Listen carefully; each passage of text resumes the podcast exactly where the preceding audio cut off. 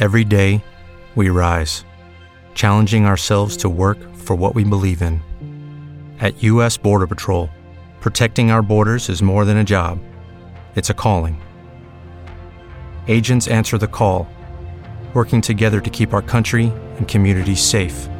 If you are ready for a new mission, join U.S. Border Patrol and go beyond. Learn more at cbp.gov/careers.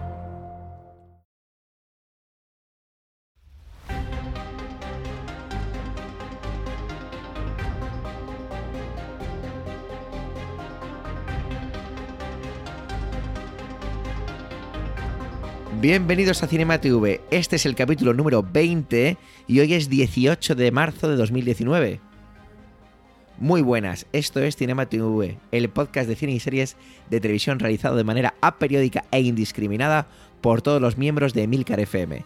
En este podcast, uno de los locutores de nuestra red, o varios, de podcast te van a hablar de una película o serie que haya visto y que te quiera recomendar, para que la veas o para que te ahorres un sufrimiento innecesario.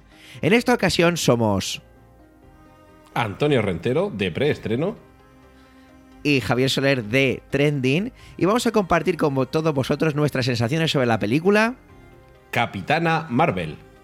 Bueno, buenas noches, don Antonio, ¿qué tal está usted? Buenas noches, Javier. Es un placer hablar contigo y además verte, porque aún en la distancia, gracias a la tecnología, tenemos aquí el Skype con la cámara puesta para vernos las, las respectivas colecciones de, de friquerías que tenemos detrás.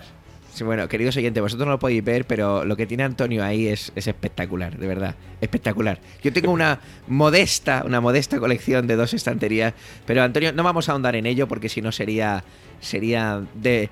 No, no tendríamos podcast suficiente para darte, Antonio. Ponemos Bueno. luego alguna foto. Sí, así eso os ponemos alguna cosilla luego.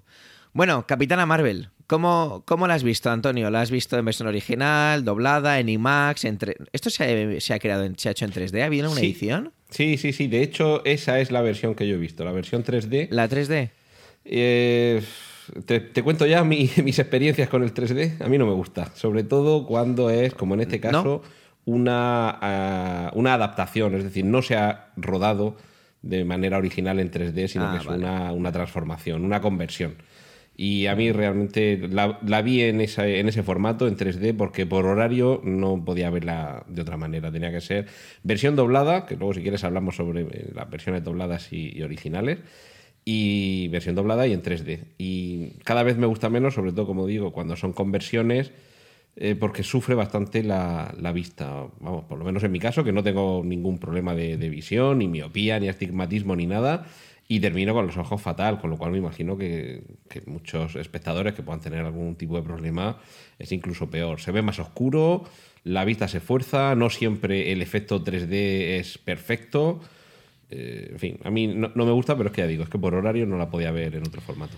¿Y tú qué Yo tal? ya hace mucho tiempo que no veo pelis en 3D, de hace muchísimo. La última que vi en 3D porque es el tema este del 4DX, no sé si has tenido ocasión de ir a alguna sala 4DX. No. Y llevé a un, le regalé a un alumno mío de bachillerato, que se lo tenía prometido y nos fuimos en verano a ver la de Jurassic World, el, el Reino Caído, esta última que hizo Bayona.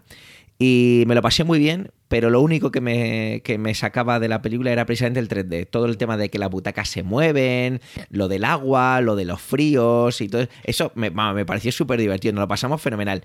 Pero el 3D me sigue cansando en la vista. Yo sí que llevo gafas, no como tú, que tienes vista de superhéroe, pero, pero a mí me, me pasa igual. El 3D no, no me funciona. Yo siempre pienso que la única película que funciona en 3D es Avatar. Es la única que me funciona. Sí, la verdad es que Avatar funcionaba muy bien en 3D. La invención de Hugo me parece también. A ver, si, si Scorsese dice de hacer una película en 3D, hay que verla en 3D, por algo.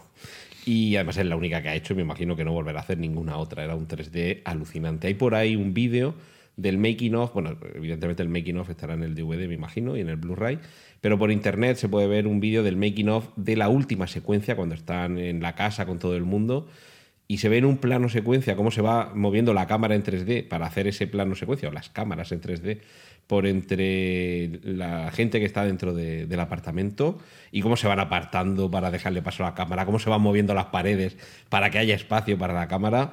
Y es una coreografía alucinante. Esa y Tron Legacy. Sí, Hombre, Tron Legacy, el, el videoclip más bonito de la historia del cine. Eh, eh, más que el videoclip, el musical. El musical. Sí, porque es una auténtica ópera 2.0. Sí, que no. Esa banda sonora de Daft Punk me tiene enamorado. Es- espe- yo esa película para mí es la banda sonora. Que luego Sí. te enseñaré, eh, vosotros queridos espectadores no lo podéis ver, pero yo le estoy señalando con el dedo a mi colección de vinilos que está ahí y ahí está Ah. la banda sonora de Tron Legacy en vinilo. En vinilo, o sea, eso es totalmente contrasentido. Claro, exactamente. Bueno, yo la vi esta vez doblada, porque esta vez no la fui, no la fui a ver con, con mi pareja, con Katie, porque aún no, no coincidimos, fue con, fui con unos amiguetes y la vimos en doblada en la sala, una de las salas más grandes, del, que fue la sala más grande del mundo durante mucho tiempo aquí en Madrid, ¿En la sala Kinépolis, 25, puede de- ser? sí, la sala 25 del Kinépolis, y bueno, eh, como siempre allí la calidad es, es espectacular. No es, no es una sala láser ultra de estas, pero bueno, evidentemente se veía muy bien. Y sí que tengo que reconocer que me he acostumbrado a muchas voces ya en su versión original y me parecía raro ciertos actores, como hablaremos por ejemplo de Samuel L. Jackson o como el agente Coulson, que me parecía raro escucharlos en, en castellano, me, me resultaba curioso. Pero bueno. Así, así la he visto yo esta vez. ¿Te parece que vayamos ya directamente con la parte técnica y no la quitamos lo más rápidamente posible? Vamos, vamos con ello. Pues vamos a ver, dirección y guion. Anna Bowden y Ryan Fleck, que yo no, he- no había visto, perdón, no había visto, no, no he visto nada más de ellos que esta película. No sé si tú los conoces más, que eres una persona versada en estos temas. Pues sé que suelen trabajar juntos, lo que pasa que provienen más bien de, del campo de, la televisión y realmente yo creo que aquí en España mm, yo no aseguraría que se haya estrenado alguna película de ellos. El- el- el- las- los trabajos anteriores eh, más conocidos los podemos decir que son Half Nelson, Sugar, It's Kind of Funny Story y Mississippi Green, que yo creo que ninguno de estos trabajos se han, se han visto No en lo conozco, España. ninguno los conozco, para que te hagas una idea. A mí, desde luego, no, no me suena. Y luego en televisión sí que es verdad que han tenido algún trabajo más en la serie Billions, por ejemplo, que, que es- esta serie aquí en España sí que, sí que se ve. Además, un- una serie que aprovecho para recomendar y que algún día haré algún especial sobre ella. Pero, pero vamos, básicamente no son mm, tan conocidos como otros actores que ya han pasado, perdón, como otros directores que han pasado por el universo cinematográfico Marvel. Y lo curioso es que nos estamos acostumbrados también a los packs de, de directores, como, como los hermanos Johnston, pero en este caso además es que es una, pareja que toda su carrera, o prácticamente toda su carrera, la han llevado a cabo juntos como pack también de guionistas y directores, algo parecido a lo que sucede con los hermanos Cohen. Así que en ese sentido, lo de que sean dos directores, director y directora, mm, realmente yo creo que no, no ha sido ningún problema. Hay veces en algunas películas en las que hay dos directores que por lo que sea se han visto obligados a ensamblar un poco sus trabajos y se puede notar lo que hace uno y lo que hace otro, pero a mí me parece que esto es una pareja que su, su carrera profesional la tiene más que integrada y, trabajan como un equipo a la perfección. Yo en ese sentido no, no se me ha despegado nada en, la película, que solo la he visto una vez, pero bueno, era consciente de que eran dos directores y bueno, a ver si se nota que a uno le van mal las escenas de acción y a otro las de crecimiento del personaje, por ejemplo, y no, lo veo bastante equilibrado todo. Yo la verdad es que eh, desde el punto de vista de la dirección, eh, nada ni que decir ni a favor ni en contra. Luego ya desgran- desgranaremos un poco cómo nos hemos sentido, que hemos visto en la película, pero bueno, yo creo que teniendo en cuenta que es lo primero que veo de ellos, pues vale, ok, fenomenal. Pues bienvenidos a mi mundo Anna Bowden y Ryan Fleck, o sea que vale, genial. Eh, forman parte también de los escritores, del guion. Aquí hay un montón de gente acreditada. Como son productos Marvel, hay evidentemente mucha gente. En producción pasa un poco lo mismo. O sea que, bueno, esa parte yo creo que a lo mejor, a menos que quieras comentar a alguien en concreto, yo creo que nos la podemos saltar directamente al casting y hablar un poco solo de luego la música, que sí que hay un par de cosas que me han gustado. Así que si quieres, vamos con, con el reparto, encabezado por Brie Larson, que hace de Capitana Marvel, de Bers o de Carol Danvers, que evidentemente son el mismo personaje. Y bueno, yo Brie Larson es, la, es una actriz que había visto en, eh, con la calavera de cristal y... Perdón, la calavera de ahí- cristal no. Ahí no lo has visto. no, me he equivocado con Indiana Jones. Exactamente, con Indiana Jones, que no, ahí no está. Con la de Con, esta que hicieron, que justamente además coincide con el actor que hace de Loki. Exactamente, y, con, Samuel L. Jackson. Y con Samuel L. Jackson. Es que me pareció todo. Pero yo no me acordaba, sinceramente. Ha sido al ir a IMDB preparando el guion que digo, anda, pero si esta actriz. No me acordaba para allá de nada. Esa fue, fue su película realmente en la que se le dio a conocer eh, a escala mundial. Hasta ese momento, quizá eh, dentro de Estados Unidos sí que se le podía conocer algo más. Y quizá, a ver, que no es que no lo hubiéramos visto nunca fuera, sí lo habíamos visto, por ejemplo, en eh, Scott Pilgrim contra el Mundo. Seguro que ahí la, habíamos visto o en Infiltrados en clase. Pero no eran películas en las que destacara demasiado. En el caso de Kong, la Isla Calavera sí que es verdad que ya tenía un papel más relevante, dentro de que no era el papel protagonista. Y fíjate, a mí, una de las cosas que me llamaron la atención de ella ahí, en la película de Kong, es ese aspecto de. Mm, porque a, fin de cuentas, papel femenino y este tipo de papeles femeninos, eh, Capitana Marvel es la Wonder Woman del universo Marvel, ¿de acuerdo? Y a quien tenemos haciendo de Wonder Woman es a una modelo espectacularmente guapa. Y aquí la contrapartida, por eso digo, me llamaba la atención en Kong, la Isla Calavera, es una chica guapa, pero que no, mm, no es una belleza impactante. Simplemente la ves, oye, pues es muy mona esta chica lo cual hace que te puedas fijar más en cómo está actuando y en cómo está desarrollando su papel. A mí, a mí me parece una persona que tiene una presencia física en pantalla muy interesante. Creo que tiene en, redes sociales daba la impresión, no he seguido demasiado redes sociales, ¿vale? Pero parece que ha habido un montón de, movimiento en contra de esta, de esta actriz y montón de críticas y de movimiento este troll en contra de ella por los, por los diferentes trailers y demás. Y yo la verdad es que no me ha, no me ha disgustado en pantalla, me parece que hace un papel muy digno y pone las caras que tiene que poner. No nos olvidemos que estos son superhéroes, que, que, esto no es, que esto no es Hamlet, que esto no es Scorsese, que es lo que decías, lo que hablábamos antes, que decir que es que esto es un superhéroe y bueno, tiene su idiosincrasia, tiene sus características y a mí me ha parecido una chica la mar de correcta, no sé, esa persecución que ahora hay con ciertos personajes o y, más en este caso personajes femeninos como le pasó también en sus inicios a, a Gal Gadot con Wonder Woman, no sé, es que no, no entiendo muy bien a qué se debe. Yo creo que, es algo estrictamente extra cinematográfico, que más bien puede tener que ver con que se trataba de una película en la que por primera vez en el universo cinematográfico Marvel el principal protagonista es una mujer, además se estrenó la película también el 8 de marzo, Día de la Mujer. Entonces yo creo que hay un pequeño sector que ha tratado de hacer ahí un poco de campo de batalla pero ha sido tan residual. Yo, de hecho, creo que aquí en España se ha tenido un seguimiento, una controversia muy mínima, que de hecho seguramente habrá quien nos esté escuchando ahora y diga, pero ¿de qué estáis hablando? Porque ha tenido muy poca repercusión.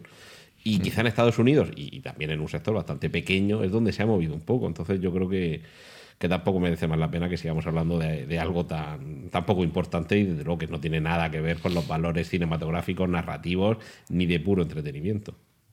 Pues fenomenal, entonces damos por aprobada eh, de manera general aquí en la parte del casting a Bill Larson, luego ya entraremos más en profundidad. solo un apunte, a mí, ¿tú te acuerdas de Sybil Sefar, la protagonista femenina de Luz de Luna? Ostras, yo es que soy muy joven para ti, Antonio. Entonces sí, sí, sí sé pues quién es. había momentos en que me recordaba, o sea, esa, no tanto la química que se establece entre Brie Larson y Samuel L. Jackson, pero algunos gestos, algunas miradas, esa, esa, esa picardía desenfadada me recordaba mucho a esa picardía desenfadada que tenía el personaje de Sybil Sefar.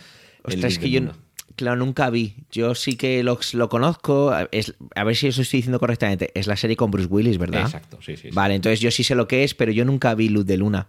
Eh, entonces, sé que ahora mismo estoy viendo esa imagen en pantalla de la carátula, por así nombrarlo, pero yo nunca vi la Pues ahora mismo que sepas que yo en mi mente lo que estoy viendo es el GIF animado ese del comienzo de Salvar al Soldado Ryan, en el que Matt Damon envejece en un instante. bueno, después de insultar a mi compañero de podcast, vamos a seguir. Bueno, Samuel L. Jackson, si es que es necesario presentar a este actor. Pero bueno, haciendo de Nick Furia. Yo creo que, eh, eh, está en las franquicias más exitosas Le ha faltado Es- estar en el sello de los anillos. Y veremos ¿Es a ver verdad? si no termina apareciendo por algún lado. Sí, sí, es que es espectacular. O sea, le tienes. eh, En Harry Potter las- le ha faltado estar también. También es cierto, pero le tienes en todas las películas de Tarantino, le tienes aquí, le tienes en Star Wars, nuestro queridísimo Mace Windu.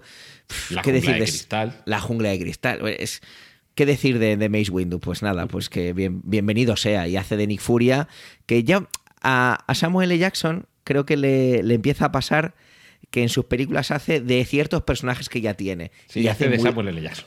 y, y- pero es que el Samuel L. Jackson y Furia mola un montón. Es un personaje que mola. Entonces, pues está ahí para molar, pues te mola y te engancha y ya está. Y vemos un Samuel L. Jackson, evidentemente más joven, que ya hablaremos por qué más adelante, y tiene, y tiene su gracia. Ves, un, ves una evolución del personaje que a mí me ha parecido de esas partes de la película eh, reseñables y que le dan un punto a favor a esta película. Fíjate, a mí, eh, eh, con lo del el rejuvenecimiento digital, como realmente se conserva muy bien. Y una vez que Sí. le quitas el. le cambias el pelo, o sea, vaya con la cabeza afeitada o vaya con un pelo más oscuro, con más canas, realmente no ha cambiado tantísimo en estos años que, que lo conocemos. Eh, yo hay gente a la que le he dicho que, se- que lo habían rejuvenecido digitalmente y me decía, no, no, sí, yo lo veo igual. Hmm, Sí, sí, es verdad. Mm, Seguramente otro actor que a lo mejor haya engordado más o haya adelgazado más o que tenga más arrugas, se podría notar un poco más. Pero, o sea, que, que no es como en el, el curioso caso de Benjamin Button, que ves perfectamente cuando es joven, viejo y adolescente. Sí, no, hay, hay una serie de actores que. Y pasa mucho. Yo no sé si, a ti si tú coincidirás, pero pasa mucho con, con la. tanto con mujeres como hombres de raza negra que mm, llega un momento en la edad que, que no sabes qué edad tienen. Bueno, pasa mucho con Will Smith. Will Smith, es que es justo, justo. Jolín, es que Will Smith dices, le ves películas que hizo hace 15 años y le ves ahora y dices, pues está igual. Está ves- exactamente igual. Claro, lo puedes ver un poquito más cachas, un poquito más delgado, un poquito Sí. más gordo, pero básicamente la cara sigue teniendo la misma cara que cuando era el príncipe de Bel. Sí, sí. O sea, Y, y luego Pues, hay quien eh, duda que son ellos la raza superior. No, es que está claro. o sea. Bueno, vamos a seguir. Tenemos a Ben Mendelssohn haciendo de Talos y de Keller, ¿vale? Eh, a mí este, este es el único que no se conoce mucho, o sea, que no se le reconoce, perdón, quiero decir. Sí, sí, es verdad que, que cuesta, pero bueno, como le han hecho el favor de que aparece como él mismo, su rostro aparece eh, representando al, al- bueno, vamos a decir, al director de SEAL en ese momento, a mí este actor me, me encanta y me enamoré de él en Rogue One. O sea, Sí. eh, este tipo en Rogue One, cada vez que salía en pantalla se la devoraba, o sea... Solo tuvo un momento flaco cuando se enfrenta a Darth Vader, pero el resto de la película me parece impresionante. Sí, a mí también me parece el personaje más interesante de, de toda, de toda esa película. Y no sé si algún día veremos, aunque sea una miniserie, algunos capítulos dedicados a ver cómo evoluciona ese personaje. Solo Ah, por pues- el gusto de ver a este actor hacer ese personaje. Sí, sí, sí. Y le tenemos también en películas como Ready Player One, que bueno, creo que el, el papel que hizo en Ready Player One, quizá porque le tengo un especial cariño a ese libro, bueno, vale, ok, era el papel que le dieron, entonces pues lo hizo, lo hizo como, como, se lo die- como se lo dieron, pero creo que era más una cuestión de cómo le enfocaron el papel. Yo creo Y- que en, el- la película en la que todo el mundo sí que lo va a identificar es en El Caballero Oscuro, Sí, la leyenda exactamente.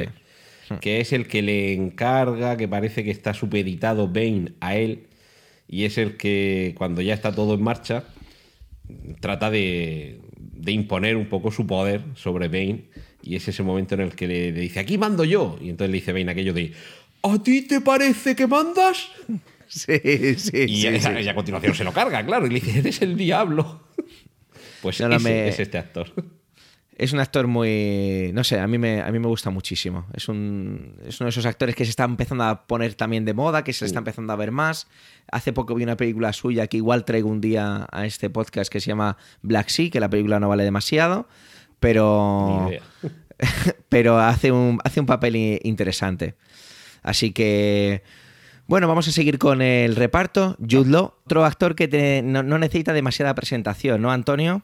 No es el estreno uno más de un actor famoso, reconocido, con una carrera a sus espaldas más que dilatada y más que digna en el universo Marvel, que es que hemos tenido incluso a Robert Redford, por ejemplo, es decir, que, vamos teniendo nombres que se van pasando por aquí, en este caso para interpretar a un, preceptor, si acaso luego cuando expliquemos un poco más el argumento lo valoramos, Pero bueno, básicamente aquí está entrenando a la Capitana Marvel y, y no sabemos si lo volveremos a ver en alguna película de- del futuro.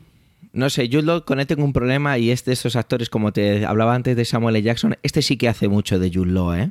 O sea, he empezado a ver de John Pope, esta de HBO, y madre mía, es que es, es él hablando del mismo, es bastante curioso. Pero bueno, Eso es el síndrome Antonio Resines, ¿no? puede ser, puede ser que tenga algo que ver. Será a lo mejor un método nuevo, El método bueno. Resines. Que todo era un sueño, ¿no? ¿No era eso? Bueno, vamos a pasar a la siguiente, ¿qué te parece? Venga, tenemos todavía que hablar por lo menos de una actriz. Sí, yo creo que sí. Muy buenas. ¡Hombre! Anda. ¿Qué pasa? Es que es, es igualito que Thanos. ¿Qué hacéis por aquí? ¿Qué tal, don, don Emilcar? Buenas noches. Muy buenas noches. ¿Qué Pues nada, nos hemos juntado aquí Antonio y yo hablando de Capitana Marvel y te nos has colado con, con agente de Hydra. Sí, sí, sí, ya sabéis que escaneo las redes eh, y voy por ahí buscando podcasts que se hayan comenzado y que requieran de eh, ver su rumbo enderezado, cosa que sin duda ocurre en este podcast. Sí, totalmente. Bueno, ¿conoces a Ned Benning, eh, Em- Emilcar? Yo es que soy muy malo para los nombres de los actores y de las actrices. Es decir, yo cuando hablo con alguien de las películas es el rubio, el bajo, el gordo, el negro, todas esas Bueno, cosas. Entonces, pues la desastre, mujer, pero- la mujer que hace de, de Marvel, que Sí. a lo mejor te suena de películas como American Beauty, yo la verdad es que no me acuerdo mucho más de ella, ¿eh? No, pero escúchame, esta, es- la- esta mujer, yo además hace poco eh, vi, vi comenzar, por así decirlo, eh, una de, de- de sus películas fetiche para mí, me parece que es esta. Rentero se tiene que acordar. Es una película en la que el, el marido eh, simula su muerte y hay un psicodrama con un bebé de por medio Uh. y hay un cazarrecompensas que va detrás de ella porque ella la condena a la cadena perpetua, pero luego se escapa para intentar vengarse del marido. En fin, una cosa como muy... esa, ¿No? esa- esa película no me suena seguro que era Annette Bening. A ver si era otra. Mirar, pero yo os voy a hablar de una, de una que cuando estaba repasando en IMDB me tuve que ver la peli porque me acordé de ella. ¿Y sabéis cuál? No. Estado de sitio. Hombre, claro. Hombre. Era, la, era la amiga de los terroristas. Claro, la amiga de- del terrorista. Vale, me- digo, ahí, me "Buah, confundí- esta mujer! Me he confundido de actriz. ¿eh? Todo, todo este rollo que os he contado de la película de la que le mata el marido, no, es otra actriz. Va- Vale, vale, pues nada, fenomenal. Bueno, estábamos terminando el casting. Podríamos Sí. hablar de más actores como Clark Gregg, que hace de agente Coulson, que le tenemos ya muy visto. Sí. Podríamos hablar a lo mejor mínimamente de que aparecen aquí Jimon Hounsou, o como se pronuncie, que hace de Korat, que le tenemos en Guardianes de la Galaxia. También Ali Pease, que hace de Ronan, que también le teníamos en Guardianes de la Galaxia. Pero bueno, si a lo mejor nos apetece luego ir sacando algún otro actor y algún nombre, pues si queréis lo, lo sacamos cuando sea necesario. Si queréis, directamente le atropellamos a Antonio y le, y le hacemos la pregunta. Vale. De Antonio, Venga. sinopsis de la película, por favor. Pues muy rápidamente. Hay una guerra intergaláctica y una de los, una de los soldados llega a la Tierra persiguiendo a uno de los eh, re- representantes de una de esas razas contendientes. Y es eh, un personaje que va teniendo flashbacks de un pasado en el que mm, sus recuerdos precisamente la traen a la Tierra. Es el, planeta en el que tiene que hacer esta persecución y parece como que hay algo aquí que le resulta familiar. Algo sucede que hace que se tenga que quedar aquí en el planeta, que dentro de este planeta, del planeta Tierra, tenga que seguir persiguiendo al, al objeto de esa lucha intergaláctica. Y ahí lo que va a ir descubriendo este personaje, al que conocen como Vers, es que su pasado efectivamente está ligado a este planeta. Y a partir de aquí la vamos a ver dentro del universo cinematográfico Marvel. Y quizá, mm, esto lo dejo para el final, lo más importante es que esta película está ambientada en el año 1995. Es decir, que so- todo lo que hemos visto hasta ahora en el universo cinematográfico Marvel todavía no ha sucedido. Hombre, se ha sucedido lo de Capitán América, por ejemplo, la Segunda Guerra Mundial y demás.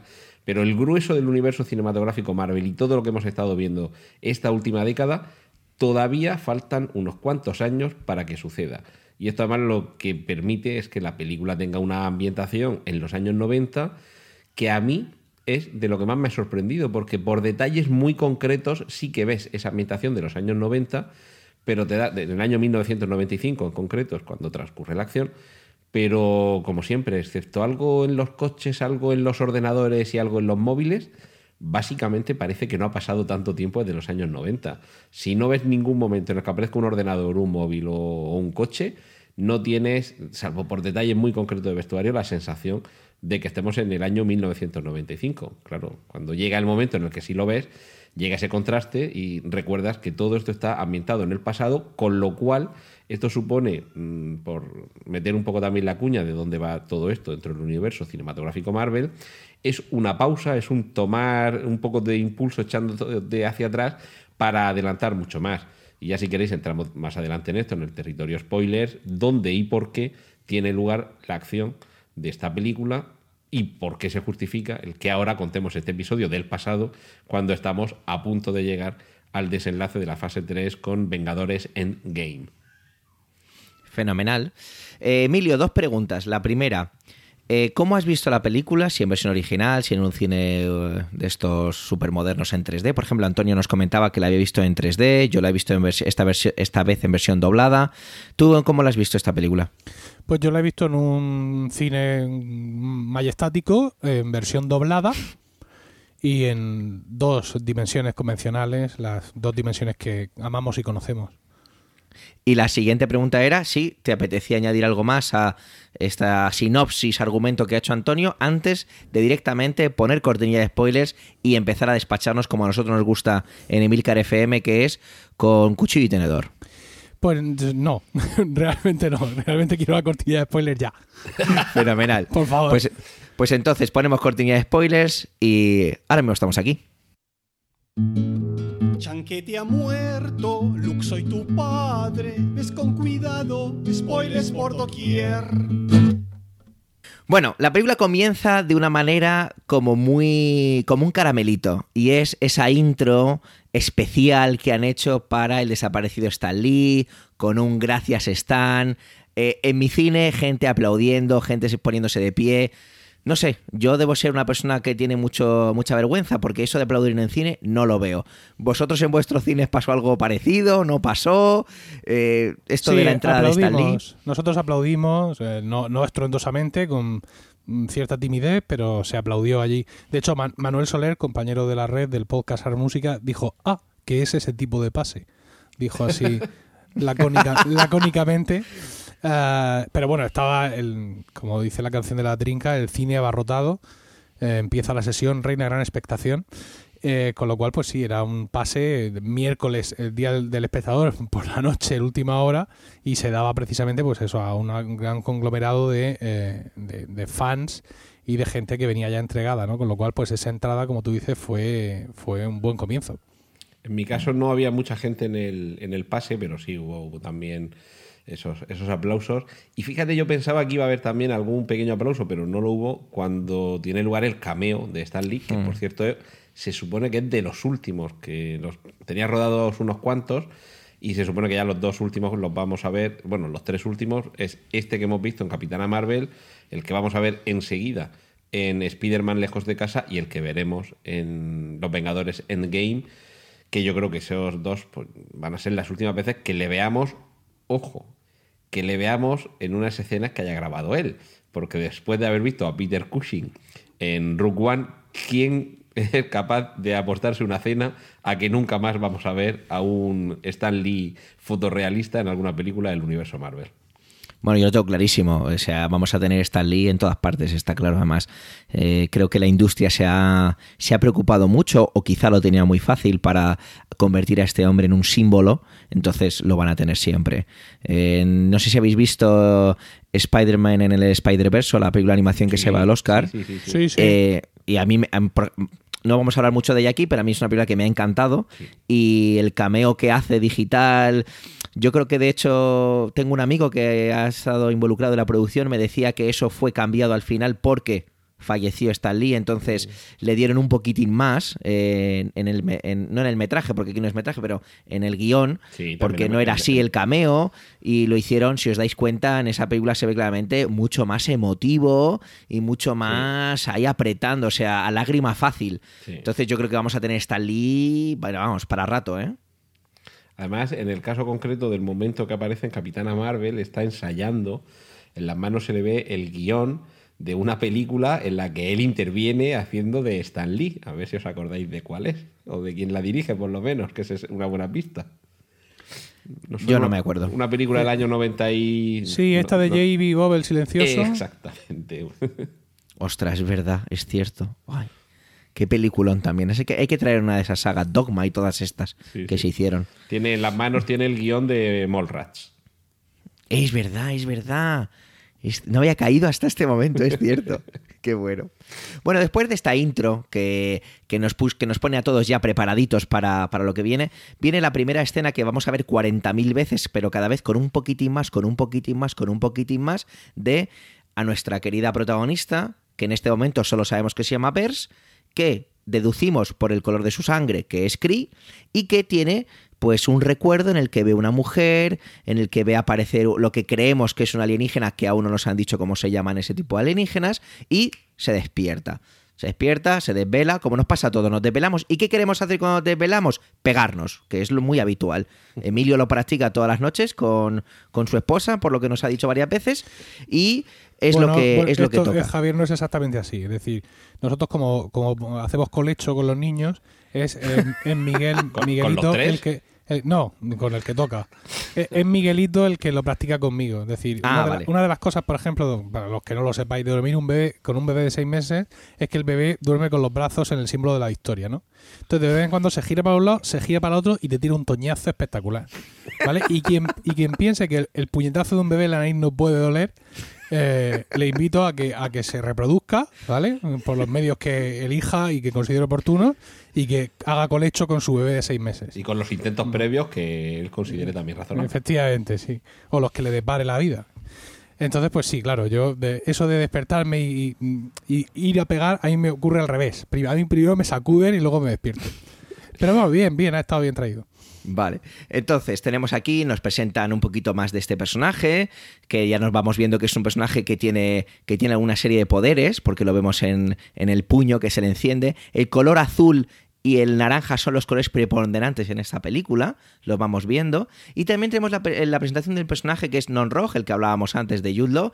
Y bueno, eh, Emilio, ¿qué te ha parecido este Non-Rog, este personaje, este, eh, este aliado a priori de Vers?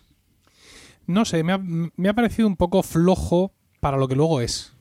¿No? Es decir, eh, me, da la sensación de que no sé si es la interpretación, porque no no he visto la película doblada, no sé si es la interpretación o el guion en sí, el, la- el peso específico del, del personaje mm, sobre, sobre, sobre ella, mm, yo no lo percibí como tanto. Me parece que hay otros elementos, el personaje, o sea, Marvel, el personaje de Annette Bening, eh, sí, sí, desde el primer momento, bueno, desde el primer momento, en el momento que te lo van insinuando ya vas viendo su peso específico, pero mm, hablaba Rentero en la presentación de que es un mentor, etcétera, y a mí me falla algo. Claro. Me, me falla algo mm, para verlo como ese maestro que luego la traiciona, ¿no? O que ya la había traicionado antes, ¿no? O sea, no, no veo no veo el momento drama, ¿sabes? Eh, de que mi maestro me ha traicionado, como hemos visto en muchas películas de muchos géneros, ¿no? Eh, ese momento no lo percibo yo con, con peso específico y ya te digo, no sé si es por las actuaciones, porque a ella tampoco se la ve arrancarse las vestiduras, quiero decir, cuando se da cuenta del pastel. Eh, Hombre, le le molesta, ¿no? Quiero decir, le incomoda, eso está claro, pero tampoco hay un dramón ahí tremendo y no sé por dónde falla la cosa. Yo creo que no se ha construido bien no solo el personaje, que es, es demasiado plano, sino sobre todo la relación entre ambos, porque yo me, me refería a la palabra preceptor o mentor, pues son unas palabras que las vemos un poco viejunas, y se supone que como todo esto del viaje del héroe, que lo hemos visto en Alicia en el País de las Maravillas, en Matrix, en la Guerra de las Galaxias, en Harry Potter y en cualquier narración, eh, claro, asimilémoslo a que esa traición de quien te ha preparado para ser aquello en lo que te conviertes le pasa a Luke Skywalker con respecto de Obi-Wan Kenobi, de Obi-Wan Kenobi. Eso es lo que no hemos visto aquí. No hemos visto esa relación previa. Fijaos que en la Guerra de las Galaxias, en el episodio 4, vamos, en la primera, la, primera que se estrenó, eh, realmente han estado muy poco tiempo juntos Luke Skywalker y Obi-Wan Kenobi. Podemos pensar que han estado juntos apenas unos días, pero ¿cómo siente Luke Skywalker el asesinato a manos de Darth Vader del que para él ya es su maestro. Le ha enseñado muy poquito realmente. Y aún así vemos que efectivamente le duele esa pérdida. Aquí, que se supone que hemos visto que tiene una relación, una relación más cómplice, que también está a, a sus órdenes, pero se supone que le ha ido entrenando, no llega a calarnos tanto esa im- imbricación, mm, esa relación maestro-alumno, o maestro-alumna en este caso, que hace que primero mm, tengas una afinidad con esa persona y segundo que su traición te duela, porque realmente, o sea, primero mm, descubre que la ha engañado, no vemos que le afecte tantísimo y por tanto, como no le afecta tantísimo, tampoco parece que lo, lo que decías tú, Emilio, que a la hora de tomar una, una determinación contra el que fue su maestro y que además la engañó, pues tampoco parece que se lo tome demasiado mal. No, de hecho, lo, lo quiero decir, la, eh, la- la pelea final, o, o el- más bien el final de la pelea con él, mm, también acusa de cierta falta de dramatismo y de, y de revancha y de, y de ¿sabes? Y de furia y de me has arrebatado mi vida, has matado a Marvel, mm, me has hecho esto un desastre. Eh, no, no, no se ve por ninguna parte. Flojea mucho y además es que incluso como pelea es también una pelea muy flojita, muy rápida, se resuelve rápido. Mm, Prácticamente no tenemos la conciencia de que el personaje de la Capitana Marvel esté realmente en peligro de muerte. Flojito, lo veo flojito todo eso. Porque es que además la, la construcción de sus poderes tampoco está bien hecha. O sea, sabemos que tiene unos poderes y hay un momento en el que esos poderes parece como que explotan algo más, pero tampoco sabíamos qué era lo que los detenía. ¿No? No, no sabíamos Sí. si era una falta de confianza en sí mismo, que no se le habían alineado los chakras. eh, eh, yo qué sé. mm, Y entonces de pronto es como muy poderosa, Sí, pero no sabemos por qué. Y ella tampoco se, la- eh, se- mm, tampoco se le ve a ella, digamos, mm, eh, temblorosa de su nuevo poder, ¿no? Bueno, vemos esa, esa especie de, de limbo extraño en el que es como, como cuando en Matrix entran en el, el sitio ese donde aprende Neo Sí. a hacer Kung Fu. Y aquí es algo así parecido, tenemos que ir a un plano astral para vencerla. Y en Sí. ese plano astral, en lugar, en lugar de vencerla, lo que hacemos precisamente es reforzarla. Es un poquito, un poquito endeble. También. Sí, sí, sí, esa salida ahí, esa... eh, digamos, eh, es- viene a ser esto el resultado de ese especie de debate con la conciencia esta colectiva CRI, o como infierno se llame. Y, Suprema dices- inteligencia, creo que la llamaban. Sí, y, y claro, sale de ahí mm, la cosa un poco, como tú dices, ah, pues mira, como si se lo hubiera llevado de premio, ¿no?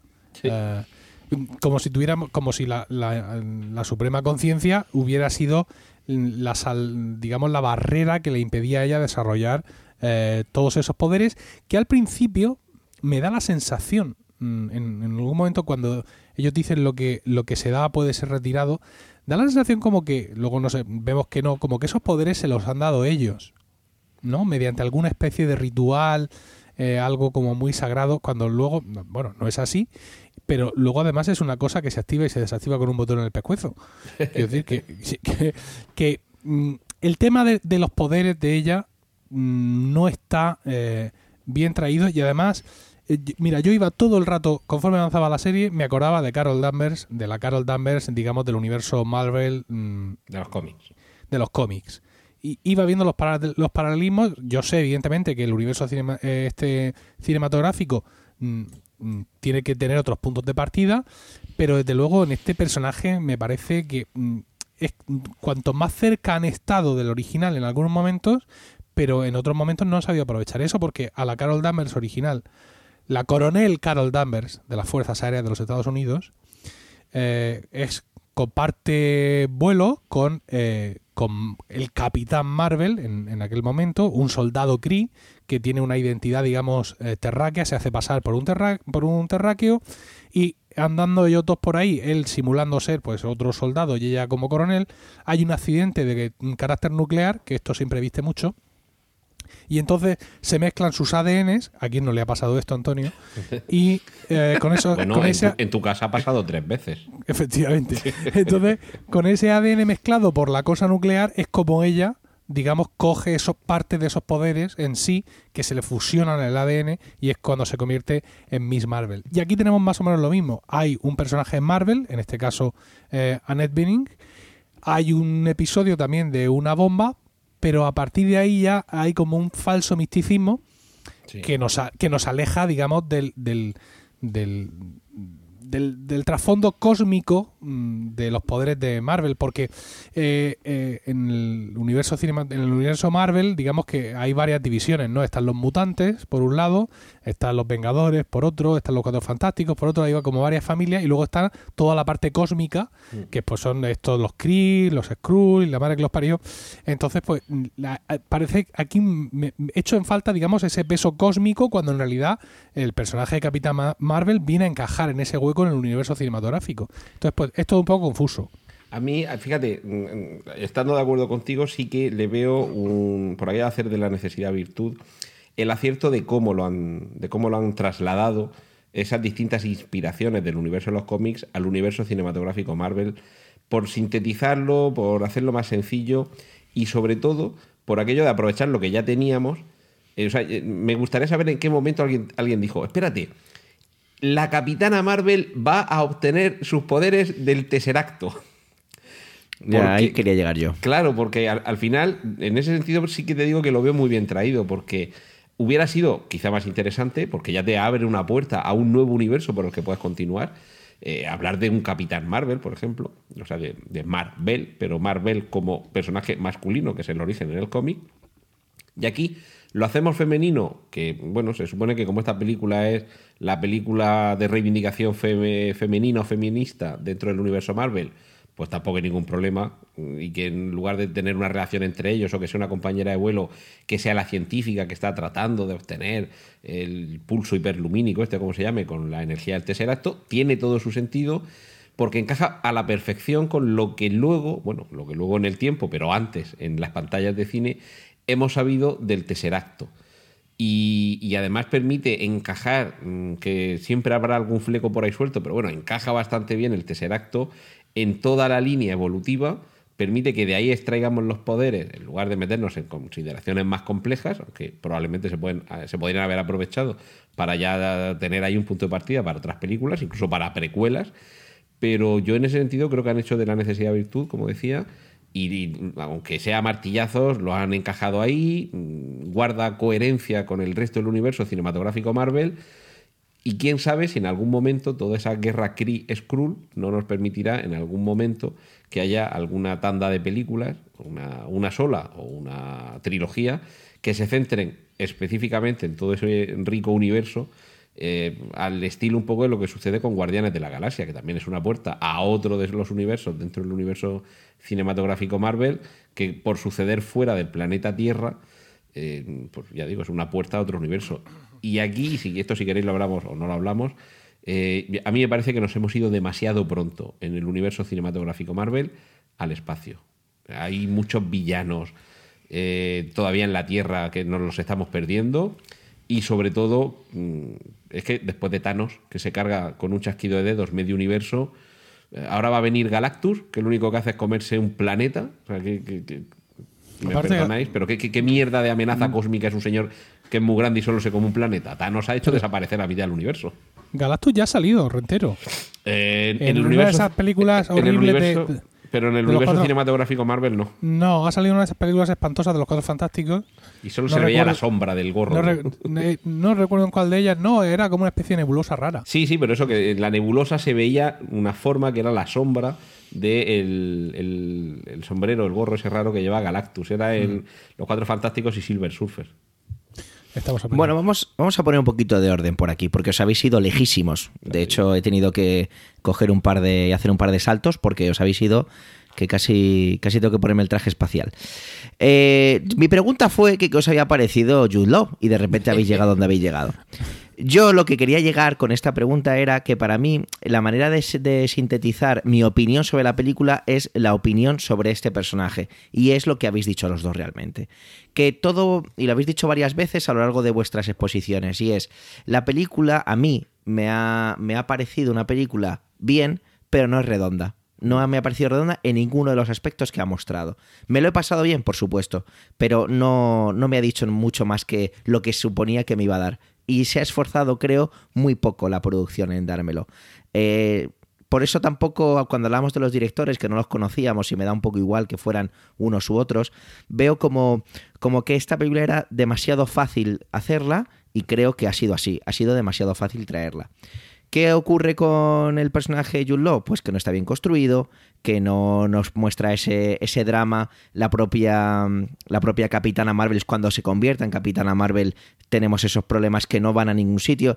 Ese tribunal que parece, como lo que decías tú, Emilio, de que los poderes parece que se lo han concedido ellos, yo creo que le hacen creer a ella Sí. que los poderes se los han dado ellos y es mentira.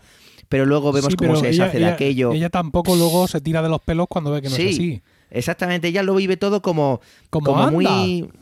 Pues qué bien, ¿Sabes? pues venga. Sí, anda, va- válgame el señor. Por ejemplo, que decimos en blanca, válgame el señor. se toma, se toma mucho peor eh, la traición o la emboscada a la que son sometidos en el hilo conductor que hay que meter aquí, que esto es un poquito de paja, en la que necesitamos hacer un conflicto. Pues cuando tiene una cara más cabreada cuando la captura los Skrull Total. que cuando se Sí. entera que le, han, que le han robado toda su vida. Sí. Sí. Y eso no debería ser así. Porque aquí los, eh, lo- uno de los grandes giros que yo creo que a la gente que ha seguido los cómics le habrá sonado un poquito más raro es que aquí los Skrulls son mala gente. Cuando Sí. en los cómics suelen ser. eh, perdón, aquí los Skrulls te los venden como malos, pero resultan ser buenos, y en los cómics te los venden como malos. Yo me acuerdo que mi primer contacto con los Skrull fue en Invasión Secreta. Y Sí. los ponían como, como una raza eh, No, muy mala destructiva. gente, muy mala lo- gente. vamos, lo peor. Aquello era lo peor. Hombre, lo Y que pasa embargo- es que aquí, aquí parten de un hecho que también está en el universo Marvel y es que se han quedado sin planeta. Que eso también les pasa, les pasa porque Galactus se lo come, quiero decir que no. Eh, em, entonces, pues claro, hay- han usado eso para pivotar y para crear como un poco de simpatía hacia ellos, pero en los cómics, aún sin planeta, siguieron siendo gente muy malvada. Sí, sí, por eso, que me, me, para mí esa parte es de esas partes de la película que la- en las que dije, anda, pues bien traído. ¿Por qué? Porque como decís vosotros de esa separación entre el universo Marvel cómic y el universo Mar- Marvel eh, cinematográfico. Y es que poco tiene ya que ver, eh, se adaptan las cosas y de hecho casi empieza a ser al revés. Los cómics ya hace, tenemos varios ejemplos, por ejemplo, un ejemplo fácil es Nick Furia. Nick Furia se dibujaba de una manera hasta que Samuel L. Jackson empieza a hacer de Nick Furia y cambia el personaje en los cómics. Bueno. Pasa lo mismo con Tony Stark y Robert Downey Jr. Y igual llega a pasar lo mismo con este tipo de personajes ahora. Guardianes de la Galaxia sí que es cierto que, que no se ha editado mucho más de Guardianes de la Galaxia hasta ahora, por lo tanto se ha mantenido la cosa un poco más como paralela al, mundo cinematográfico. Pero me ha parecido una cosa original de, anda, pues todo lo que los frikis del cómic van a venir aquí, van a dar por hecho, pues toma, esto para vosotros, para que, para que hagáis en el medio del cine. Anda, ahí va, ¿qué ha pasado? Y es de esas cosas que pienso, jo, qué bien pensado, qué bien traído, pero todo lo demás es esa parte que considero insuficiente. Entonces, ¿qué, qué ha pasado con esta, con esta producción? Pues que es, es la antesala de lo que vamos a ver con Endgame, que es lo que todos queremos ver, porque todos estamos deseando ver con Endgame, pero todos sabíamos que teníamos que ver esta película antes. ¿O, o alguno de vosotros se plantea ver esta peli, perdón, ver Endgame sin haber visto esta película? Emilio, ¿tú, habrías, ¿tú irías a ver Endgame sin haber visto esto? Pues no, pero ahora, ¿sabes? Ahora que la he visto, mm, a mí lo único que se me ocurre, no, no, mm, quiero decir, es una suposición, es que el origen de los poderes de, de la Capitana Marvel, el hecho de que vengan del tercer acto, como bien ha dicho Rentero, sea la clave mediante la cual ella es una pieza fundamental en recuperar nuestra realidad. Si no, es la caballería que viene al ataque sin más. Ah, Vale, por vamos a hacer aquí... Lo que pasa es que y, con, con más cosas inexplicables. Por ejemplo, esto es lo que me da la sensación de que esto se ha hecho un poco a posteriori. Quiero decir, cuando eh, Nick Furia tiene a sus primeros Vengadores completamente de- despendolados, uno se ha ido, el otro no sé qué, el otro mm, tirado, el otro no sé cuánto, y tiene a todos los alienígenas que le van a invadir Nueva York, no se le ocurre llamar entonces a la Capitana Marvel que hace esperar un poquito, ¿no? Quiero decir, bueno, vamos a ver, vamos a ver si, si, si estos alienígenas no nos destruyen el planeta. Vamos a esperar un poquito, ¿no?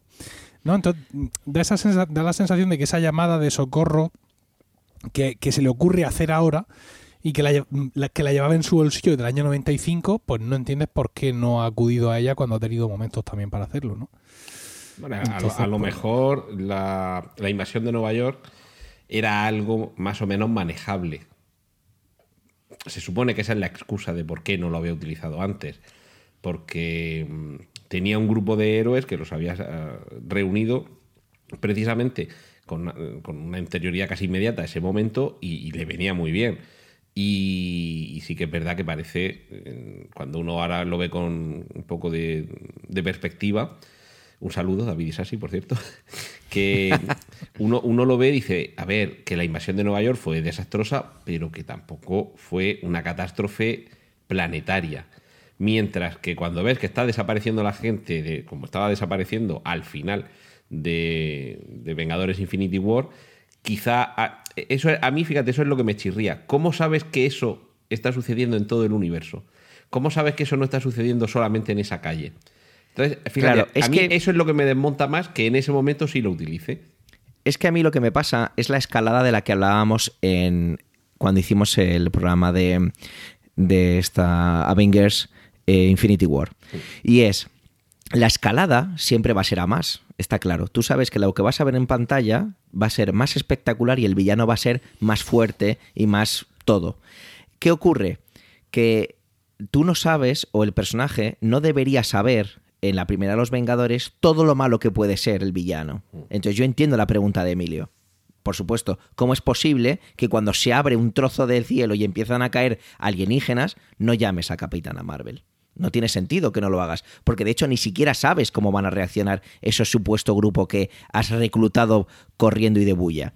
Pero al mismo tiempo entiendo que esa parte cósmica, ¿vale? De como justifica el propio Samuel L. Jackson ha dicho en entrevistas que bueno, es que Capitana Marvel me dice que es solo para emergencias. Bueno, es fácil reescribir el pasado cuando te lo estás inventando, Claro. que es lo que hacen. Como es lógico, esto es un producto de ficción y tenemos que entrar en todo esto. Pero a mí lo que me, lo que me da por saco en esta película es, o lo que me, me saca de la película es Lo que te cuando incomoda, quiere intentan... decir, quiere decir lo que te incomoda, ¿no? Sí, exactamente. Vale. lo, que me, lo que me saca de Hombre, ella Emilio, es... es que cuando te dan por saco también puede ser incómodo. sí, sí, sí. ¿Sabes? Cuando te pega un puñetazo un bebé por la noche, pues te incomoda. te- Sí, ¿sabes? sí. Entonces, lo que me saca de la película es cuando estamos constantemente justificando cosas para que se nos queden bien grabadas al espectador. Y no hace falta. No hace falta especificar. Hay muchos planos de la película, hay muchas secuencias que son para recordarte y para decirte que esto es así, porque luego tal. Como puede ser la tontería, es- esas escenas en el ordenador de eh, Vengadores, los Vengadores, el quitar, esta el quitar esta frase, el poner aquella. Todo ese tipo de cosas me parece que no tienen demasiado sentido porque no hacen falta. Sin embargo, chico, haber contado mejor más otras cosas, ¿no? Eh, el, el conflicto de los Skrull, te lo cuentan, ya está, llega el tío, le cuenta la historia, que además ahí la señorita eh, Carol se lo cree. O sea, vale, pues pues me lo creo. Me creo que los Skrull soy buena gente. Ya está. Solo me habéis secuestrado y me habéis intentado sacar toda la, mi movida de la cabeza, pero me creo que soy buena gente. Fenomenal. Entonces, no sé, es una película que em, cada vez que he ido recordando más, veo que me ha divertido menos. ¿Te ha, pasado, te ha pasado como el que le dejaba tirar el coche en la carretera iba a pedir el gato hidráulico al que estaba en la casa ahí mientras iba lloviendo, ¿no? Empezaba con mucha educación y se iba cabreando pe- pensando, madre mía, Claro. este no me lo va a dejar. Y al final llega, abre, abre la puerta y lo que hace es directamente insultarle porque se ha ido cociendo él solo en, en su propia película interna. Y, Pues- y yo no sé si precisamente lo que estamos haciendo hoy con este análisis aquí en Cinema TV es precisamente esta película que ha dejado contenta a tanta gente y que la ha convertido en una de las más taquilleras de la historia, es precisamente desmontarla porque realmente ni es una buena película, ni es una película que entretiene tantísimo como otras del universo Marvel. Vamos ya a centrarnos ahí en el tiro.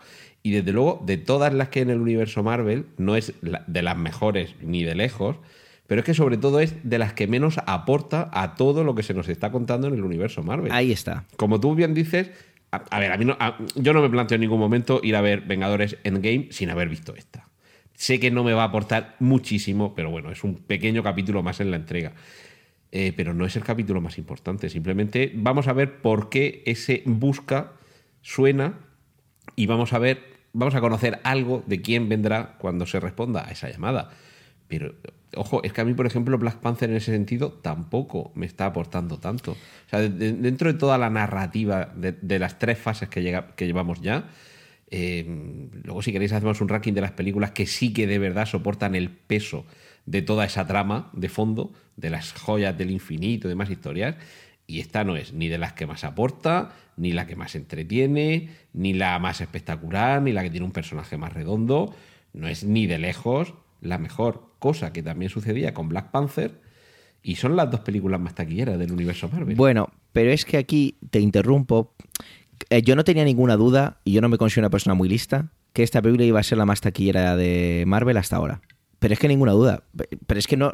no- estaba clarísimo. Pero de porque verdad, se o llamaba sea, Capitana en vez de Capitán Marvel. ¿puede no, ser? no, no por eso, no por eso. O sea, todos salimos de Infinity War Ah, alucinados. Todos.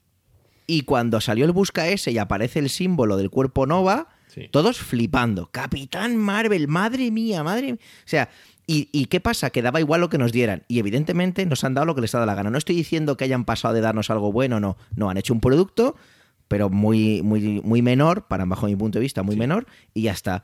Y, y vamos todos a ver en game solo por la escena post de esta película. Bueno, iba- íbamos a verla ya, aunque no bueno, yo iba a verla igualmente, está claro, pero, pero necesitaba saber quién era esta tipa, aunque lo puedes imaginar, y es lo vuelvo a decir el ejemplo de antes. ¿Por qué justificar tanto ciertas cosas? ¿Qué han justificado en esta película 40 veces? Que Capitana Marvel tiene una fuerza y unos poderes que no la tose nadie. Pero nadie. En tres escenas lo podían haber contado. Y venga, y repetirlo y a repetirlo. Cuando atraviesa la nave, cuando es capaz de estar en el espacio, cuando, cuando hace todo lo que hace.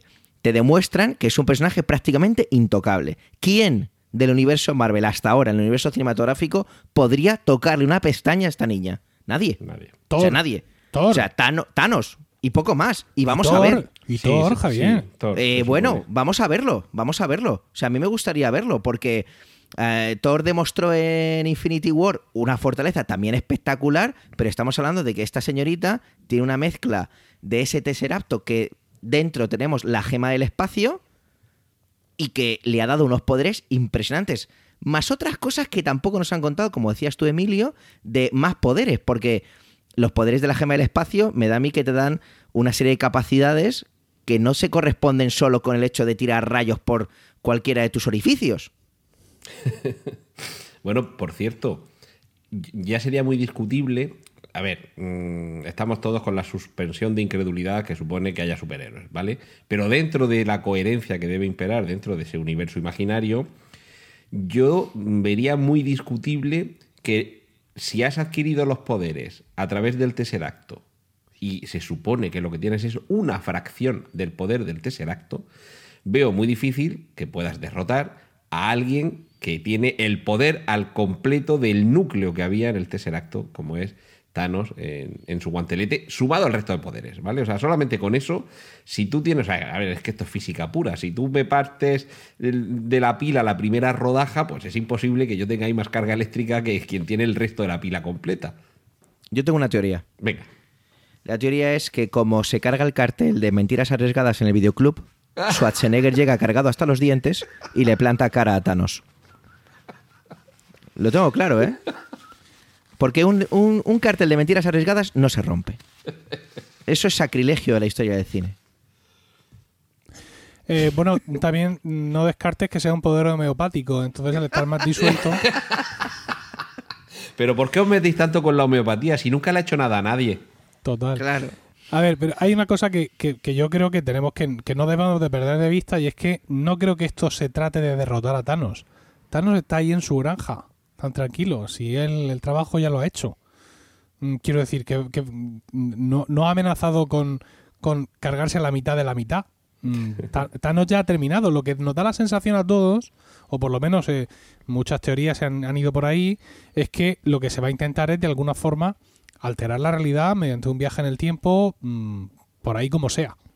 Por así, no, no, no- no nos olvidemos que esta, digamos, este final es el que eligió el Doctor Extraño como el, el único posible Sí.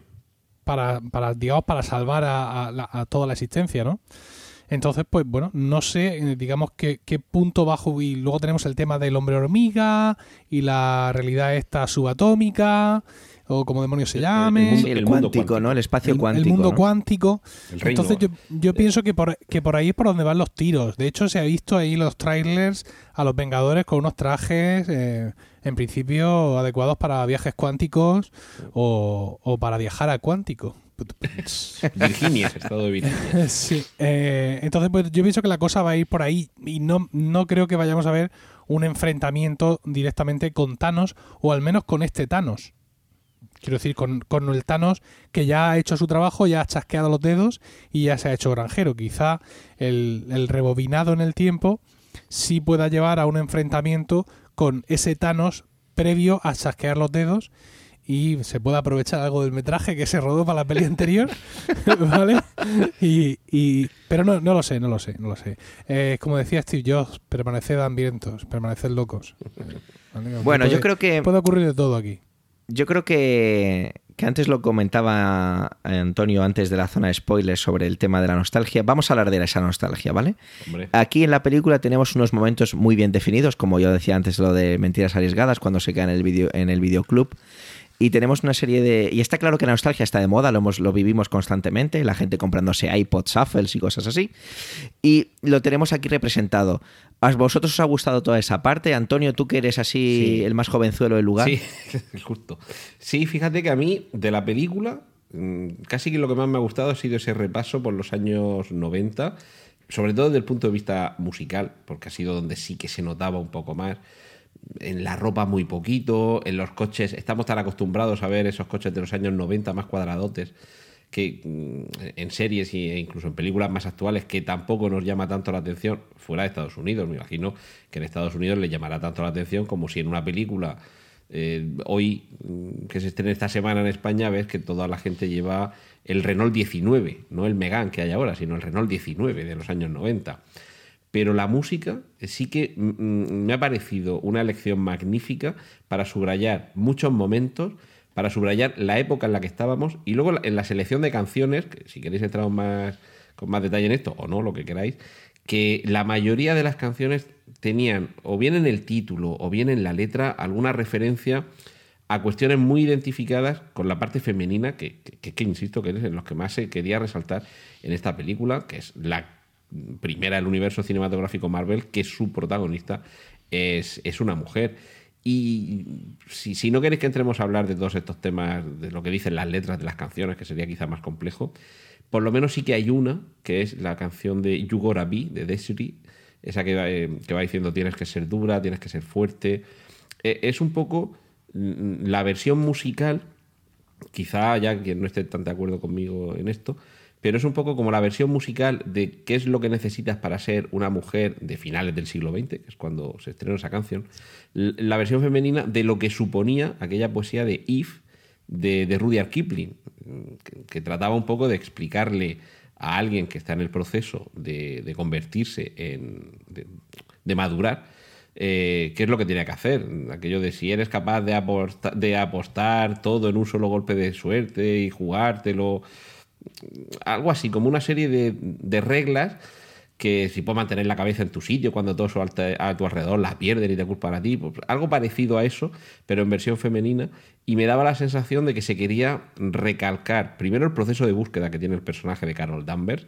Se tiene que buscar a sí misma como individuo, porque su pasado le ha sido hurtado, pero, pero también se tiene que buscar a sí misma como, como agente, como agente en el sentido de actuar, de, de- ser motor del cambio.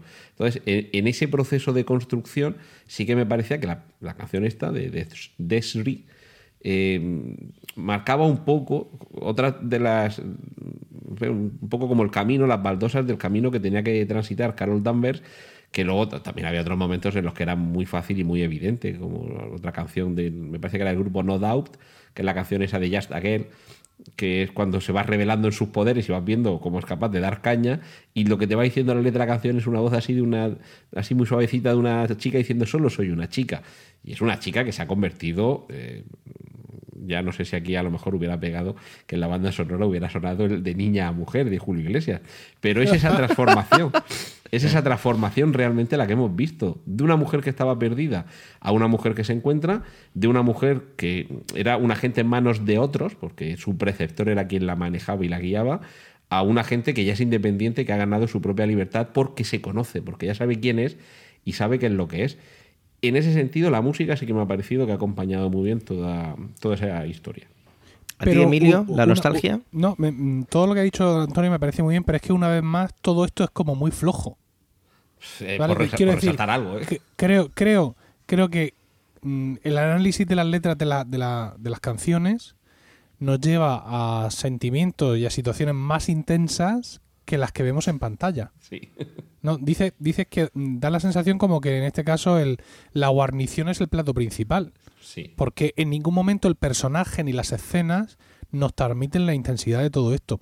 Para mí la nostalgia ha venido de otra forma, y es que eh, yo empecé a leer cómics Marvel porque encontré en los cómics de mi tío, mi- el hermano de mi madre tiene solo 10 años más que yo, y estando allí en casa de mis abuelos, encontré algunos cómics Marvel de los que publicaba la editorial Vértice hace 20 millones de años, En los en- 70. ¿no? en, bla- sí, en blanco y negro, eh, recomponiendo las páginas, o en fin, un, un disparate. Y eh, para mí, de- aquello eran los Vengadores, los Cuatro Fantásticos Spider-Man. Y un día pasé al kiosco y de pronto vi Los Vengadores anual. Era ya la publicación en color de, eh, digamos, la serie que estaba en curso en aquel momento, en los 80, editados por Forum, aquí en España, por Comic Forum. Y ese fue el primer cómic de la nueva Marvel o sea, el primer cómic Marvel moderno, por así decirlo, que yo, que yo me compré y que yo leí. Y ese eh, anual eh, número 10 de Los Vengadores cuenta la historia, es el increíble capítulo en el que conocemos cómo eh, Pícara eh, asalta a Miss Marvel y le roba sus poderes y la personalidad y la memoria. Y luego ataca a los Vengadores, les pega una paliza, aparece la hermandad de mutantes diabólicos, aparecen los X-Men, eh, Carol Danvers se, se queda hecha un guiñapo sin memoria, sin poderes, sin nada, y a partir de ahí empieza un poco la reconstrucción de un personaje que había sido miembro de los Vengadores hace unos meses, pero que había desaparecido, por así decirlo, de la escena. Y aquello me impresionó muchísimo, ¿no? Eh, y a partir de ahí, de, hecho, incluso eh, ya siendo yo más mayor, eh, conocí que se había produ- producido un pequeño cataclismo en el mundo de los cómics a través a partir de este cómic, porque en el cómic ella revela que cuando ella deja a los Vengadores eh, lo hace habiendo sido engañada, por así decirlo, por, por, un, por un personaje, por, eh, por un, un, un, un supervillano, por así decirlo, y que los Vengadores tan tranquilos la dejaron irse, que tuvo que pasar, eh, quedó embarazada de este, de este personaje místico y que a todos les pareció fantástico y que aterrada vivió nueve meses de embarazo en cuatro días y que mm, eh, ella acusa a los Vengadores en este, en este episodio de que nunca se cuestionaron nada, de que nunca le preguntaron nada, que la dejaron marchar sin, sin, sin ninguna forma y que le fallaron, ¿no? Y eso dio lugar a, a, una corriente de opinión que hablaba de la violación de, la violación de Carol Danvers, que fue realmente lo que había pasado, ¿no? A manos de aquel supervillano. Y el personaje a partir de ahí se queda, digamos, es un personaje herido, es un personaje tocado. Eh, lo hemos visto en la película también en cuanto a que, bueno, por el motivo que sea, no, no tiene su memoria, no tiene su personalidad, pero luego es capaz de recuperarla todo. En los cómics, en nuestros cómics, de, en el universo de los cómics, Carol Danvers nunca se recupera de esto. O sea, es una mujer que ha sido violada, ha sido ultrajada, sus amigos la han traicionado, ha perdido sus poderes, sus poderes luego recupera a otro, luego consigue recuperar toda su personalidad, pero es una mujer que sufre muchísimo eh, eh, todo el tiempo. Y yo, eh, para mí la nostalgia ha sido querer ver en esta Carol Danvers del universo cinematográfico ese sufrimiento que catapultaba al personaje a querer superarse, a querer eh, conseguir sus objetivos y no encontrarlo. No, es un personaje, una versión demasiado edulcorada del personaje. Muy, muy plano, muy plano, Antonio. Eh, cuando el, este Capitán América, este Iron Man, este Thor, mm, eh, incluso Ojo de Halcón, que es un, está mm, casi mucho más inventado, ¿no? Te ofrecen mm, imágenes nuevas, te ofrecen posiciones nuevas, pero esta, esta no es Carol Danvers. No. De hecho, eso sí que es verdad que supuso una cierta catarsis en el, en el universo de los cómics Marvel, pero quizá habría que recordar también que eh, el Capitán Marvel, que es el antecedente de la Capitana Marvel, es el primer personaje que muere, pero o sea, un personaje superheroico, no un villano, Sí. Que además que muere de verdad. O sea, no es como la muerte de Superman, que al año siguiente ya teníamos otra vez a Superman funcionando. No, no. Que el Capitán Marvel murió y no ha vuelto. No, pero y además hace no muy poco, hace pocos años. Que, que no murió en acto de servicio. No, murió de cáncer. que además. murió de cáncer, murió de cáncer en su cama. Ese, ese En- cómic en una aquí- novela gráfica ter- Exactamente. ter- terrible. de Jim Starlin. Sí, sí, sí, sí. Con, con todos los superhéroes pasando uno por uno para despedirse de él. Con de- un Peter Parker ese- absolutamente desolado. Exacto, es que eso es lo, lo que iba a comentar. En Infinity War sentimos todos un puñal en el corazón cuando muere Peter Parker. Fíjate, no cuando muere Spider-Man, cuando muere Peter Parker. Y en ese cómic, a mí todavía se, se- se me quiebra la voz de, de acordarme de la viñeta en la que Spider-Man llora. Claro, Spider-Man que se supone que es un adolescente y toma conciencia de que los héroes pueden morir y no hace falta que te mate un villano, o sea, que, que te mata el cáncer. O sea, la muerte del Capitán Marvel es un cómic que le pegó una patada en, en un, un sitio que duele mucho a todos los lectores de cómic, porque no era a Superman, lo mata un superhéroe, perdón, un supervillano creado específicamente para matarlo. Pero este no, pues la muerte negra que le llamaban en el, en el cómic, se muere de cáncer. Y eh, esa aproximación a que lo que sucede en la vida también le sucede a los héroes, eso es lo que precisamente supone la revolución en Marvel en los años 70. Que el mayor problema de Spider-Man no es que el Doctor Octopus lo mate, o se- es que se descubra su identidad y su tía May sufra. Ese es el problema, el mayor problema de Peter Parker. Y a partir de ahí todos los superhéroes, claro. Pero que uno de los mayores, eh, por, por poder, de los mayores héroes del universo se muera de cáncer, eso es completamente devastador porque lo que hace es aproximar la ficción al mundo real, en el que normalmente la gente pues, se muere de un ataque al corazón, de cáncer, de un accidente de coche, y no porque le cae un meteorito, como el que cayó, por cierto, el 18 de diciembre, que con un poder superior a 10 bombas de Hiroshima cayó en el mar de Bering y no nos habíamos enterado hasta esta semana. Yo Bueno. ya, ya te digo, le- veo mucha, mucha falta a esta Carol Danvers de todo el drama y la intensidad del personaje original. Eh, este Capitán América sigue siendo un Capitán América, este Thor sigue siendo un Thor, pero esta Carol Danvers no es mi Carol Danvers, que me la han cambiado. Es lo que hablábamos antes, ¿no? Eh, los cómics, se, o perdón, el cine se aleja bastante de los cómics. Coincido con, con vosotros. Yo no he leído apenas nada de, de Capitán Marvel, ¿vale? Muy poquito. Sí que Civil War me lo enseñó por primera vez, entonces me puse a buscar eh, porque me llamó muchísimo la atención. No entendía cómo, fijaros mi ignorancia, ¿eh? yo no entendía cómo es que se llamaba Capitán Marvel cuando era la editorial Marvel. Luego me puse a investigar y, y vi de dónde venía el personaje y todo. Y este personaje es bastante, como tú decías, Emilio, muy plano y no hay especialmente demasiadas reacciones, pero creo que no tanto porque se ha criticado mucho y lo hablábamos antes de que tú pudieras aparecer. Eh, de que se ha criticado mucho a la actriz y yo creo que no es culpa de la actriz, yo creo que es el personaje que se lo han dado así, se lo han construido de esta manera. Y bueno, eh, es, lo, es lo que hay. Yo creo que la actriz ha hecho, ha defendido todo lo que le han dado. No hay esa profundidad ni muchísimo menos. Aquí lo que tenemos es a, a un personaje que, que, se, que lo que se lo que se quieren demostrar o lo que nos quieren demostrar constantemente es todo lo fuerte que es y, y ya está, y, va de eso, es de mira qué fuerte soy, mira qué fuerte soy, y ya está. Podríamos eh, seguir haciendo reflexiones sobre el personaje constantemente. Yo solo voy a deciros una cosa sobre la nostalgia, y vosotros habéis, habéis hablado de las vuestras. Antonio se centraba en la música, Emilio se centraba en que no reconocía el personaje a través de esa. de que lo que le producía nostalgia era el no haber conseguido eso. Para mí la nostalgia, fijaros, es Samuel L. Jackson, porque en cualquier momento me lo imaginaba pidiendo una royal con queso y hablando de los masajes en los pies.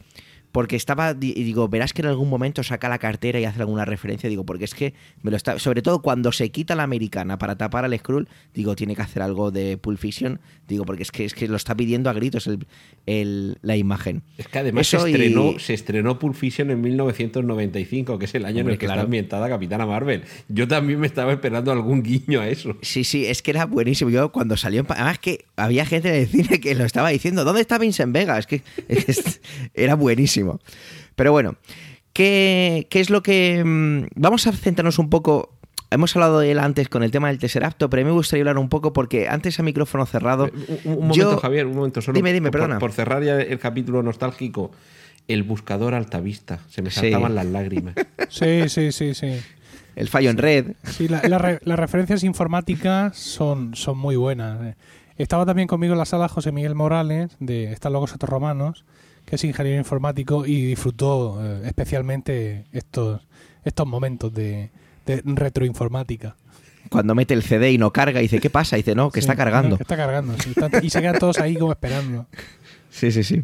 Eso, eso, está, eso está muy bien traído, pero esos guiños son de los facilones, ¿no? Que eran fácil traerlos y te sacan esa sonrisa sencilla. Pero lo que... El, el Tesseracto, vamos a ver. Le decía antes Emilio Antonio, y esto tampoco lo hemos grabado, que yo tengo un lío con el Tesseracto. Tan grande tengo el lío que me estoy viendo todas las películas Marvel para poder entenderlo. Y es, el Tesseracto lo vemos por primera vez en el universo Marvel cinematográfico con Capitán América, Cráneo Rojo, lo coge para Hydra, y cuando están peleándose ahí el Capi y Cráneo Rojo, se cae al agua. Vale. Por lo tanto, lo perdemos de vista allá por finales de los 40, de 1940. Debe ser, bueno, no, pero finales no, debe ser 1942 o algo así. Y no lo vemos más. Bueno, no lo vemos, no lo vemos en Iron Man 1, no lo vemos en El Increíble Hulk, no lo vemos en Iron Man 2, y lo vemos en Los Vengadores. Vale. Que es Furia. ah, Bueno, perdón, en Thor, en Thor, el- la escena post créditos de Thor es enseñándole el Tesseracto al amiguete este de Thor, el científico. El científico, sí. Vale, eh, aquí vemos que podríamos luego hablar mucho del gato o del Frelken, como queráis denominarlo. Aquí tenemos que ese Tesseracto está en el año 95 en esta base que estaba oculta a ojos de los humanos porque tiene un sistema de camuflaje fuera de la atmósfera, eh, eh, orbitando alrededor de la Tierra, y se lo come el gato. Vale. ¿En qué momento pasa el Tesseracto de estar enterrado en el agua en 1940 y algo a subir a esa estación en el espacio? Bueno, en- entre medias lo recupera Howard Stark. Pero eso no lo vemos. Sí, eso es de mi pregunta. Sí, sí, sí. La recupera. ¿Cuándo? No, recuerdo ahora mismo en qué película, eh, pero es. o en Es un- que, cuidado, o- o en un yo me he momento- documentado. O en un momento inicial de, de alguna película, eh, seguramente, eh, igual estoy equivocado, pero creo que es al principio de Los Vengadores, de la primera. Es que, es que en la propia película del Capitán América hay un momento en el que hacen una prueba y no es con el Tesseracto, es con una gotita de una de las, de las armas que tienen los de Hydra. Y yo creía en mi memoria que eso era el Tesseracto, pero no, es una gotita de, del Tesseracto, ¿vale? De la, no, de la munición que han sacado energía de él. Pero es que aún no he llegado, estoy, he llegado a la, mitad de los Vengadores, en torno no aparece nada de esto. Yo no he visto todavía Howard Stark, a lo mejor es un flashback de y no he llegado a él en mi memoria de verlo, pero y además es un debate entre varios colegas de cómo ha subido el Tesseracto ahí. O sea, E- e- Esa sí que es la duda, porque se supone que se lo tienen que robar a Howard Stark, que es quien lo recupera de la, el avión este que estrella al Capitán América en el hielo, que el avión se queda por un lado y el Capitán América por otro, pero se supone que va ahí y de ahí es de donde se supone que lo... No, se supone no. Es que hay una película en la que se lo recupera Howard Stark. El, el- el lapso sería por qué, si lo recupera Howard Stark en los años 60, creo que debe ser, eh, cómo llega de- desde los años 60 que lo recupera él a que en los años 90 lo tengan en esa nave que está en la órbita. Ese sería el hueco que nos falta, pero es que entre Ah, medias... yo, yo lo tengo muy claro. Eh, espera, espera, termino con esto. Es que entre medias Sí. es que vemos que Marvel, Marvel, Annette Bening, está tratando de utilizar el Tesseracto para el motor este hiperlumínico, que es lo que le da los poderes a, a, Carol Danvers, antes de que pierda la memoria. Claro, efectivamente, si es que ese es el tema. Es decir, eh, eh, Marvel trabaja con el ejército, por así decirlo, y el, el Tesseracto, eh, digamos, de- del momento que sale de las manos de Howard Stark, queda en el ejército, por así decirlo. Y ella ha llegado, o sea, Marvel ha llegado hasta la Tierra buscando eso, ¿no? Rastreando Sí. esa fuente de energía que es lo que le va a permitir eh, conseguir su, su, su- sus metas, ¿no? Entonces, pues, eh, seguramente el Tesseracto estaba en el mismo almacén donde meten el Arca de la Alianza. Eh, Esto es raro y no lo entendemos. A una caja de, de- de madera, por cierto, y le ponemos un número aquí de, de expediente y a tomar por saco. Y ahí es donde se produce, digamos, el, el- el traspaso, ¿no? Es, En vez de Eh, tomar por saco, has querido decir vamos a guardarlo en un sitio incómodo, ¿no? sí, efectivamente, sí, sí, sí. Vale, entonces, como el Tesseracto, Marvel lo utiliza para sus investigaciones, para poder sacar la energía, hacer este motor de energía hiperlumínica. Supongo que Marvel considera que la Tierra no es un buen lugar para guardarlo y por eso lo esconde en, la, en su estación esta orbital, donde tiene refugiados a los Skrull, ¿no? Hmm. Esa es la justificación. Sí, no tengo- sí, sí, algo así. Porque de repente, cuando aparece, el, como que no le dan especialmente importancia a los, lo- los personajes que se lo encuentran, pero, de- pero los que vienen detrás, que es eh, Jude Law y todo su séquito, sí que van a por precisamente a por eso. Pero en ningún momento, cuando han subido a por a esa base orbital, se planteaban el Tesseracto. No sé si me estoy explicando bien. Ya, pero yo pienso que es que mm, ahí falta, mm, falta algo de metraje en el momento en el que vemos cuál fue la verdadera escena, el verdadero momento de la muerte de Marvel, por así decirlo, y en el que el verdadero momento en el que Carol Danvers coge los poderes. Yo pienso que cuando Jude Law llega a la Tierra mm, persiguiendo a Marvel, ya saben que ella está aquí trajinando con el Tesseracto.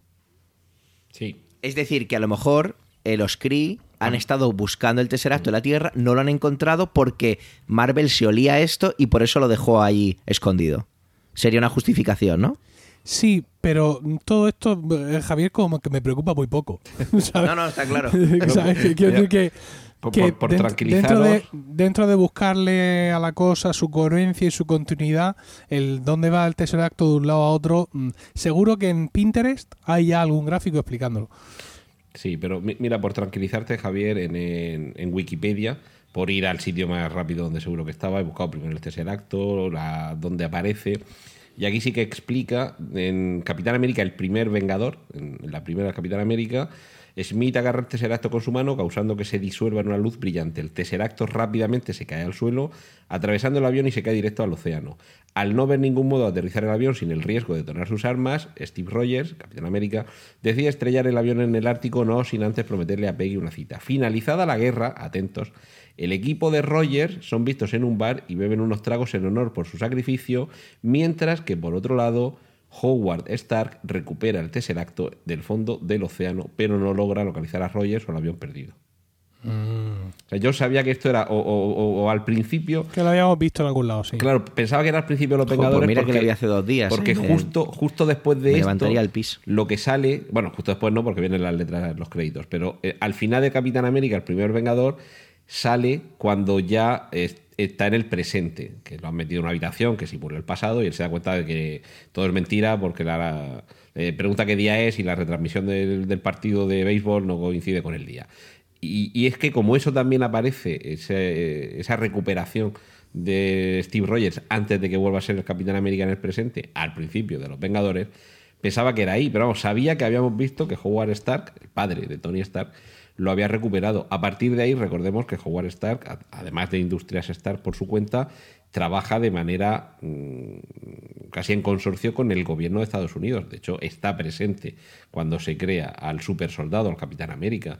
Entonces, ahí tenemos la vinculación, primero que lo encuentran y segundo que el Tesseracto de alguna forma termina de nuevo en manos del ejército. Y ahí es donde llega Marvel y todo lo que estáis explicando, que sí que es verdad que queda dentro del terreno de la hipótesis. Eso nos lo tenemos que imaginar. Ni siquiera sé si nos lo van a explicar en Vengadores Endgame, que tendría su justificación, pero estoy también con Emilio, que si no nos lo explica, pues creo que es algo, esto es lo que en el cine explicaba Hitchcock, con eh, ese elemento que interviene como catalizador para que suceda algo, pero que realmente el propio elemento en sí no tiene absolutamente ninguna importancia. Podría ser eso como podría ser cualquier otra cosa. Y, y es lo que está sucediendo aquí con el, con el Tesseract, que es una excusa. MacGuffin. Exactamente, el McGuffin. ¿A vosotros os dio la impresión de que el final de la película fue de repente muy apresurado? Eh, Justo después de, de esa batalla en la que mm, Marvel explota, porque literalmente explota ella todos sus poderes, de repente todo se empieza a suceder como muy, como muy deprisa. Eh, como muy atolondrado, sobre todo, me empecé a agobiar. Eh, se pelea con Ronan, Ronan se escapa porque ve que no se puede enfrentar a ella. Esa, esa es- pelea estúpida con, con Jude Law que, como decíais vosotros antes al principio, no ha ido a ninguna parte, no se ve ningún tipo de emotividad en todo eso. Lo que le dice de no, no, vete, vete es, y cuenta Cuenta que aquí estoy yo para proteger a, a la gente. No sé, de repente vi como, como que había prisa por, por terminar y enseñarnos la escena post créditos de El gato vomitando el cubo. No sé vosotros cómo vivisteis el final. Cuando hablo del final es, venga, ha terminado la parte de persecución en la, en la estación espacial, toda esa parte, y de repente de ahí hasta el final. ¿Nos, ¿Nos pareció así o es que a lo mejor era yo que ya estaba un poco cansado? No, yo es lo que hemos comentado, ¿no? Es decir, es todo como muy... Eh, ah, pues vale, pues ahora puedo hacer todo esto. Y claro, como no hay fricción del personaje principal ante lo que le está pasando, pues todo discurre.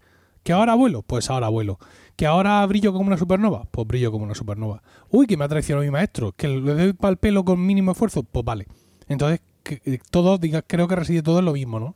En esa falta de fricción argumental con las cosas que le están pasando y es lo que hace pues que todo discurra suavecito porque no, no tiene nada a que se le oponga. Sí, además suave y rápido que se nos está acabando se nos está acabando la película dentro de la cámara. Da un poco una sensación de, tener demasiada prisa por llegar.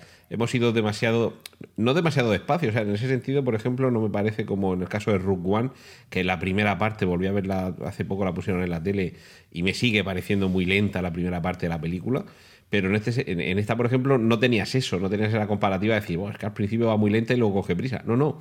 De pronto te lo solucionan todo en un, en un pispás, como, como decía el, en el Ministerio del Tiempo este señor que le pone la, voz a Bruce Willis. Esto te lo arreglo yo en un pispás y de pronto dices, pues ya está, ya nos mandan a nuestra casa. Sí, tuve yo, tuve yo un poco esa sensación.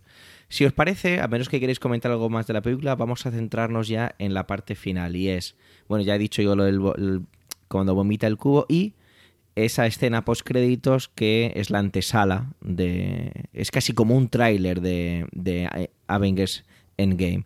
Y es que mm, han conectado una batería y para que no pierda y está constantemente mandando la señal del busca de, Nick Furia y vemos a el Capitán América, vemos a la Viuda Negra.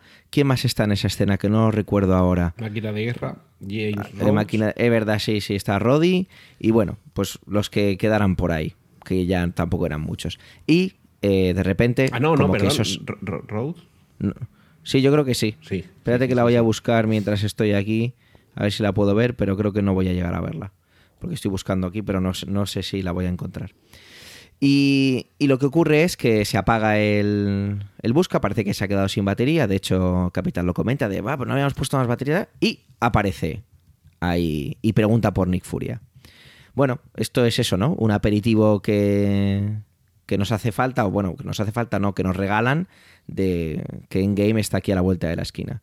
¿Qué os ha parecido esas escenas por créditos? Por ejemplo, a mí me acuerdo que la de Infinity War me dejó como muy, ¡hola! Viene Capitán Marvel, ¿qué va a ser esto? En este caso dije, bueno, pues era, era evidente, ¿no? No se podía, sí. no se podía esperar mucho más. Sí, es un poco, recuerda por qué estás aquí. Sí, sí. exacto. recuerda por qué has venido a ver recuerda esto. a lo que has venido, sí. Sí, sí, sí. sí. sí. Y bueno, pues al final eso pues te permite conectar y, y, y ya está. Aunque yo personalmente mm, hubiera preferido un primer encuentro entre Capitana Marvel y, y, los Vengadores o el resto de los Vengadores un poquito más épico. Pero bueno, si es, si es así dándose la vuelta, mm, pasándose por el tal, todas las medidas de seguridad que pueda tener la, la sede de los Vengadores y preguntando directamente por Furia, pues eh, bien, bendito sea el Señor. Se supone, se supone que el momento en el que va a aparecer en Vengadores Endgame el personaje de Capitana Marvel va a ser bastante al principio. Y yo solamente hay algo que a mí me hace justificar el que no aparezca eh, vestida y de Capitana Marvel y con los ojos encendidos y que aparezca pues, con una camiseta y unos vaqueros. Y es que una vez que recibe la alerta, aparece. Ya veremos cómo eh, en el planeta. Y cuando ve el desbarajuste que hay, es un poco como decir, bueno, o sea, ya he llegado tarde. Ya mmm, cuando me han llamado ya es a, fregar los platos sucios de la fiesta porque la fiesta ha terminado. Y eso es lo único que me justificaría que apareciera de una forma, digamos, más tranquila y vestida de calle en donde quiera que estén reunidos, mejor dicho, los Vengadores que quedan vivos. Porque no tendría ningún sentido que después de esa catástrofe apareciera, pues eso, en vaqueros y camiseta. Y, oye, ¿qué ha pasado aquí? mm, lo veo muy chocante. Entonces me imagino que lo que veremos, y se supone, como digo, que es al principio de eh, Vengadores Endgame, que, que llega con... Claro, si nunca te han llamado para una emergencia, cuando te llaman, mm, por, por volver a lo que estábamos hablando antes, la emergencia tiene que ser muy gorda. Pero claro, cuando llegas y ya te encuentras que la emergencia ya ha llegado tarde, dices, bueno, vale, ya la guerra ha terminado, ya lo único que me queda es preguntar qué es lo que ha pasado. Y a partir de ahí también, fíjate, eso estoy cayendo ahora, a lo mejor Emilio sí que tiene razón en lo que decías, que realmente no va a ser un actor tan determinante en lo que veamos como núcleo de la acción de Vengadores Endgame. Me pareció, en ese sentido, mm, que puede tener la clave del éxito, de la victoria, porque sabemos que van a ganar los buenos, eh, Ant-Man 2. Ahí es donde me parece que sí que está realmente el, el núcleo, tanto en eso como en Doctor Extraño, que no sé si la habéis vuelto a ver después de haber visto Infinity War. Y no, No. quiero hacer demasiados Aún no pues mm, echadle un vistazo porque cuando ya sabes lo que pasa en Infinity War y vuelves a ver Doctor Extraño, hay un par de detalles que dices, ah, como en el chiste aquel que contaba Eddie Murphy en, en El Príncipe de Zamunda.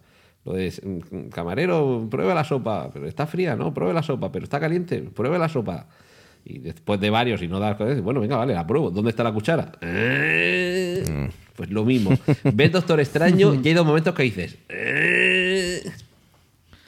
Lo haremos, lo haremos. Estoy a ver si llego allá. Lo que pasa es que me quedan un par de ellas por ver todavía. Pero lo, Antes de- Javier, ¿lo has explicado lo que estás haciendo? No sé si lo has explicado mientras Ah, no, es grabando. verdad que a lo mejor no lo hemos dicho en, en la grabación. Y es que eh, cuando terminé de ver Capitana Marvel, llegué a casa y dije, venga, pues vamos a empezar. Y he, y he empezado todo el universo cinematográfico otra vez. Pero hay una que no voy a ver seguro y es la del Increíble Hulk. Entonces empecé, me he quedado, en, estoy por la mitad de los Vengadores. Em, vi por orden cronológico Cap- eh, Capitán América Primer Vengador, Iron Man 1, Iron Man 2, Thor y me he quedado ahora en... en- porque además Iron Man 2 y Thor pasan como en la misma semana incluso y estoy en la mitad de los Vengadores. Entonces mi idea es ir a ver Endgame habiéndolo visto todo otra vez. A ver qué... ¿Va- ¿Vas a ver también me- todos los capítulos de Juego de Tronos? Eh, no, no, no. La verdad es que ahí me, ha- ahí me has pillado. Ya, ya no tenías hemos- que haber empezado el domingo. Nos acabamos, de dar de, nos acabamos de dar de alta en HBO solo para Juego de Tronos, de hecho. Así que bastante, bastante estoy ahora que además me ha salido una distracción con HBO y es una serie que me encantaba, que había perdido la pista, se llama Bored to Death, que me, que me, está, me está Ah, robando el tiempo. qué buena. Hmm, Entonces no, no puedo con ello. Pero antes de, antes de llegar a las conclusiones finales, ¿os apetece comentar algo más? Emilio, ¿te apetece comentar algo más de la película antes de que os haga la pregunta final? No, yo pienso que ya le ¿No? hago aquí todo lo que le tenía que dar. ¿Tú, Antonio? Pues yo creo que no, yo creo que, que ya le hemos dado bastante stop. Bueno, pues entonces os voy a pedir que cada uno busquéis en la memoria y si queréis, para daros tiempo, empiezo yo, con el momento que más os haya gustado y el momento que menos os haya gustado. ¿Queréis que empiece yo para que así os dé un poco más de tiempo? Venga. Dale. Venga, pues mira, yo el eh, la escena que menos me gustó de toda la película, el momento que menos me gustó, fue la pelea con la anciana en el tren. Y os voy a explicar por qué. Porque el Skrull se disfraza de la anciana, que ella reconoce porque la había visto anteriormente, entonces dice, uy, aquí hay algo que no, hay gato encerrado, y se enfrenta a ella. Entonces las personas del tren, horrorizadas, eh, paran a, la capitana Marvel y le dice, pero ¿dónde, qué, qué haces que estás pegando a una anciana? Pero no tiene ningún sentido, porque no, se han, porque no me creo que esa gente no se haya dado cuenta de lo ágil que es esa anciana pegando a la propia capitana Marvel. Nadie se ha cuestionado que esa anciana es capaz de pegar auténticas tortas, de engancharse a la barra, girar como una contorsionista. Entonces esa escena me produjo más carcajadas por el hecho de, de ser no creíble que creíble. Me sacó totalmente de la, de la, de la película esa escena porque además esa... eh, No sé, además está rodado como está dentro de un tren, pues han querido darle esa sensación un poco de agobio, de que está todo muy apretado y me, me mató totalmente. No sé a vosotros si recordáis esa escena. Sí, sí, sí, la escena sí, pero. Sí. A mí la que menos me ha gustado es el reencuentro de Carol con su amiga y con la hija de su amiga. eh, porque dentro de todos los, los momentos vacuos y faltos de emoción y de tensión, creo que ese se lleva la palma. Tío, tío, es un niño. ¿Sabes? Tienes un niño, podemos todos llorar, puede ocurrir cualquier cosa con un niño por medio. Pero no. Y aquello fue en plan, mm, vale, ya he encontrado a mi amiga. ¿Y ahora? ¿Sabes? Y, la amiga la ve llegar y dice, onda. ¿Sabes? Yo qué sé, un un poco de sorpresa. De, Bueno, sí que le dice eso de ¿qué me estás contando? Después de seis años desaparecida, me estás dejando alucinada, ¿cómo que no me reconoces? Sí que hay un poco ahí por parte de, de la actriz que, que encarna. El personaje se llama María Rambo Rambo, o algo así. Rambo. Rambo, algo así, sí. Sí, bueno, que- eso, eso es un guiño, eh, eso es un guiño porque eh, ha hablado eh, Rentero del Capitán Marvel original, ¿vale? Es decir, en el universo Marvel de los cómics tenemos al Capitán Marvel, a Marvel, este que muere de cáncer, y ahora, por así decirlo, en estos momentos actuales, en esta década de, de, de 2000 y pico que vivimos, tenemos a la Capitana Marvel, a Carol Danvers. Pero por medio ha habido otra Capitán Marvel otra Capitán Marvel que fue pues un superhéroe que sin tener nada de, que ver nada de todo esto, por así decirlo, quiso adoptar eh, ese, ese nombre, ese nombre de, de guerra, por así decirlo, y se llamaba Mónica Rombo. Ese era su, el, el nombre del, digamos, del, de- de- del, del personaje en sí, de, dentro de igual que Steve Rogers es el Capitán América, pues Mónica Rambeau era la Capitana Marvel y, yo- y era además también de era también negra, era también de color. Yo pienso que ahí ha estado el guiño ese. Sí, porque además tampoco era Miss Marvel, que es también otro antecedente. Es que es, es demasiado complejo el, todo el personaje, con las distintas iteraciones que ha tenido, para cómo lo han resuelto aquí. Y yo, fíjate que no salí de la película demasiado defraudado. Bien, pues una película me ha entretenido. Pero es que conforme la voy analizando más, cada vez la estoy viendo peor.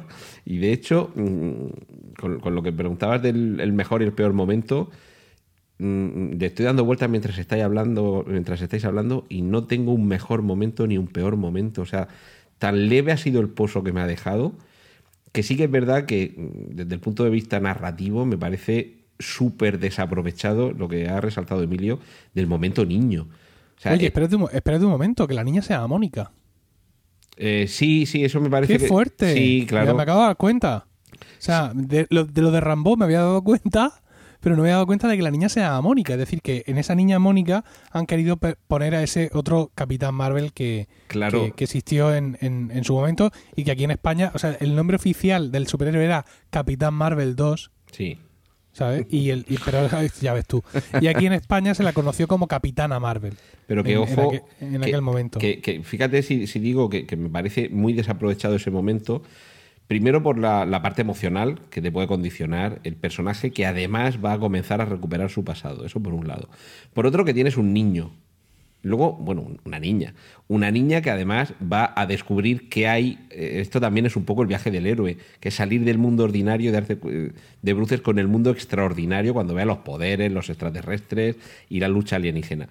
Pero es que además, fíjate si está desaprovechadísimo que el personaje femenino de la niña, de Mónica Rambeau, en el año 1995, que puede tener 10 años, esa niña.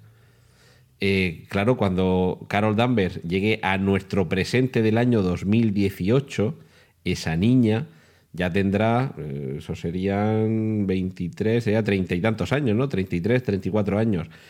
Esa niña la vamos a ver. Es que esa niña que hemos visto en esa película la vamos a ver crecida, con treinta y tantos años. Seguro que va a ser también piloto de las fuerzas eh, aéreas. Eh, seguro que va a tener, si quisieran, puede tener más recorrido y más trayectoria en el universo Marvel. Y ni siquiera nos han dejado ese mínimo pozo para que cuando luego aparezca digamos, ah, que esta es la hija de su compañera. Pues así de desaprovechado veo esta película cada vez que la conforme la voy analizando más.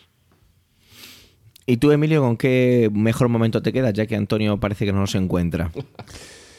Uf, pues es difícil, es difícil. A ver, hay, hay un momento, mm, iba a decir que no, pero este no es el mejor. De hecho, también está muy desaprovechado. Eh, no, no sabría decirte. No sabría decirte. La aparición del gato. Sí, eh, más que la aparición cu- cuando, El- el- cuando abre las fauces. El gato original, eh, Carol Danvers tenía un gato que se llamaba Chewie, como eh, diminutivo de Chewbacca.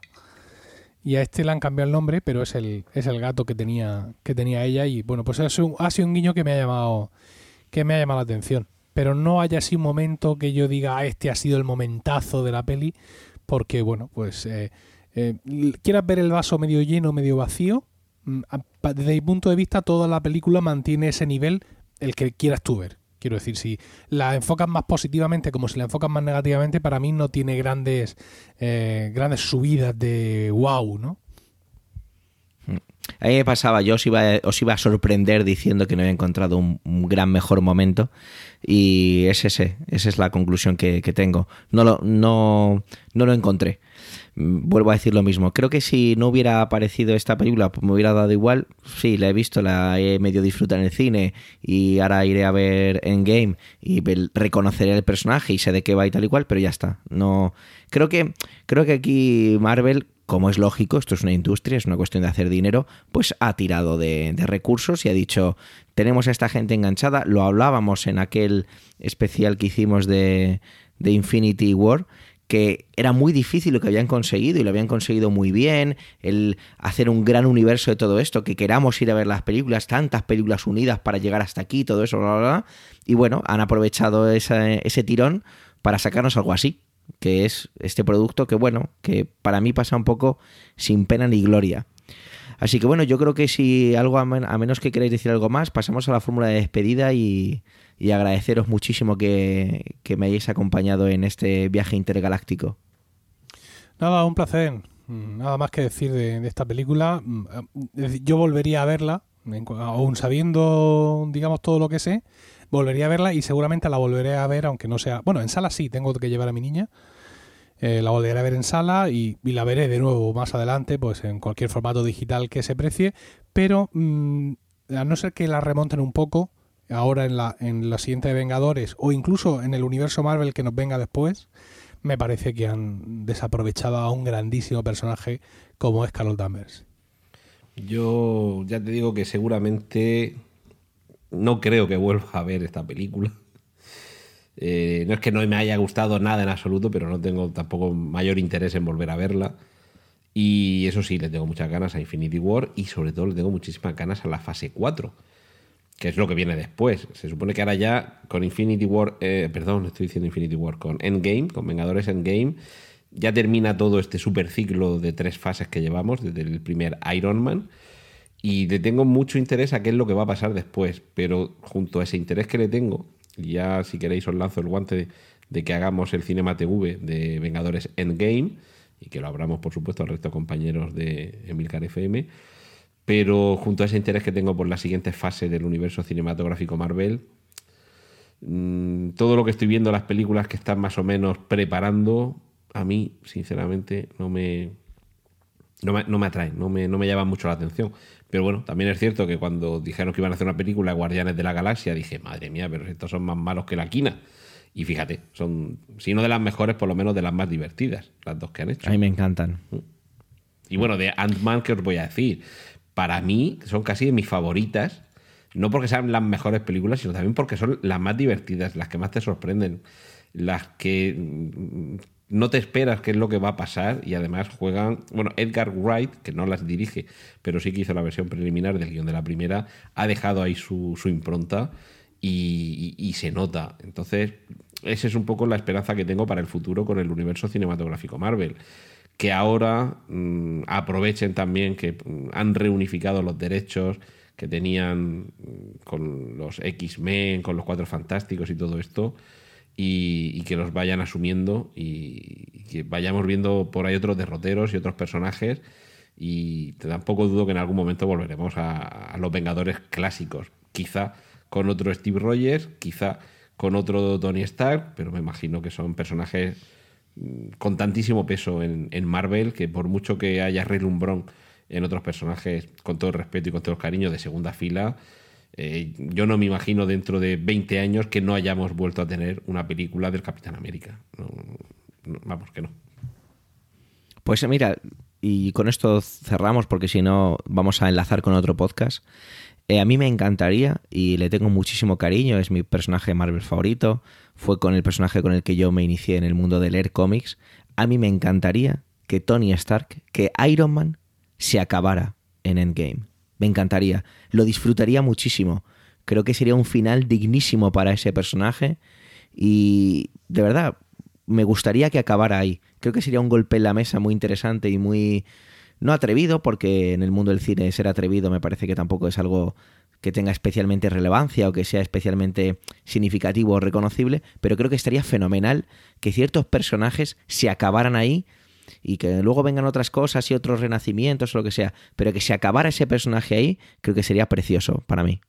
Y con esto hemos llegado al final de este podcast. Gracias por el tiempo que habéis dedicado a escucharnos. Esperamos que os haya resultado entretenido y útil. Tenéis toda la información y enlaces de este episodio en emilcar.fm, donde esperamos todos vuestros comentarios galácticos. Un saludo y... Más alto. Más lejos. Más rápido.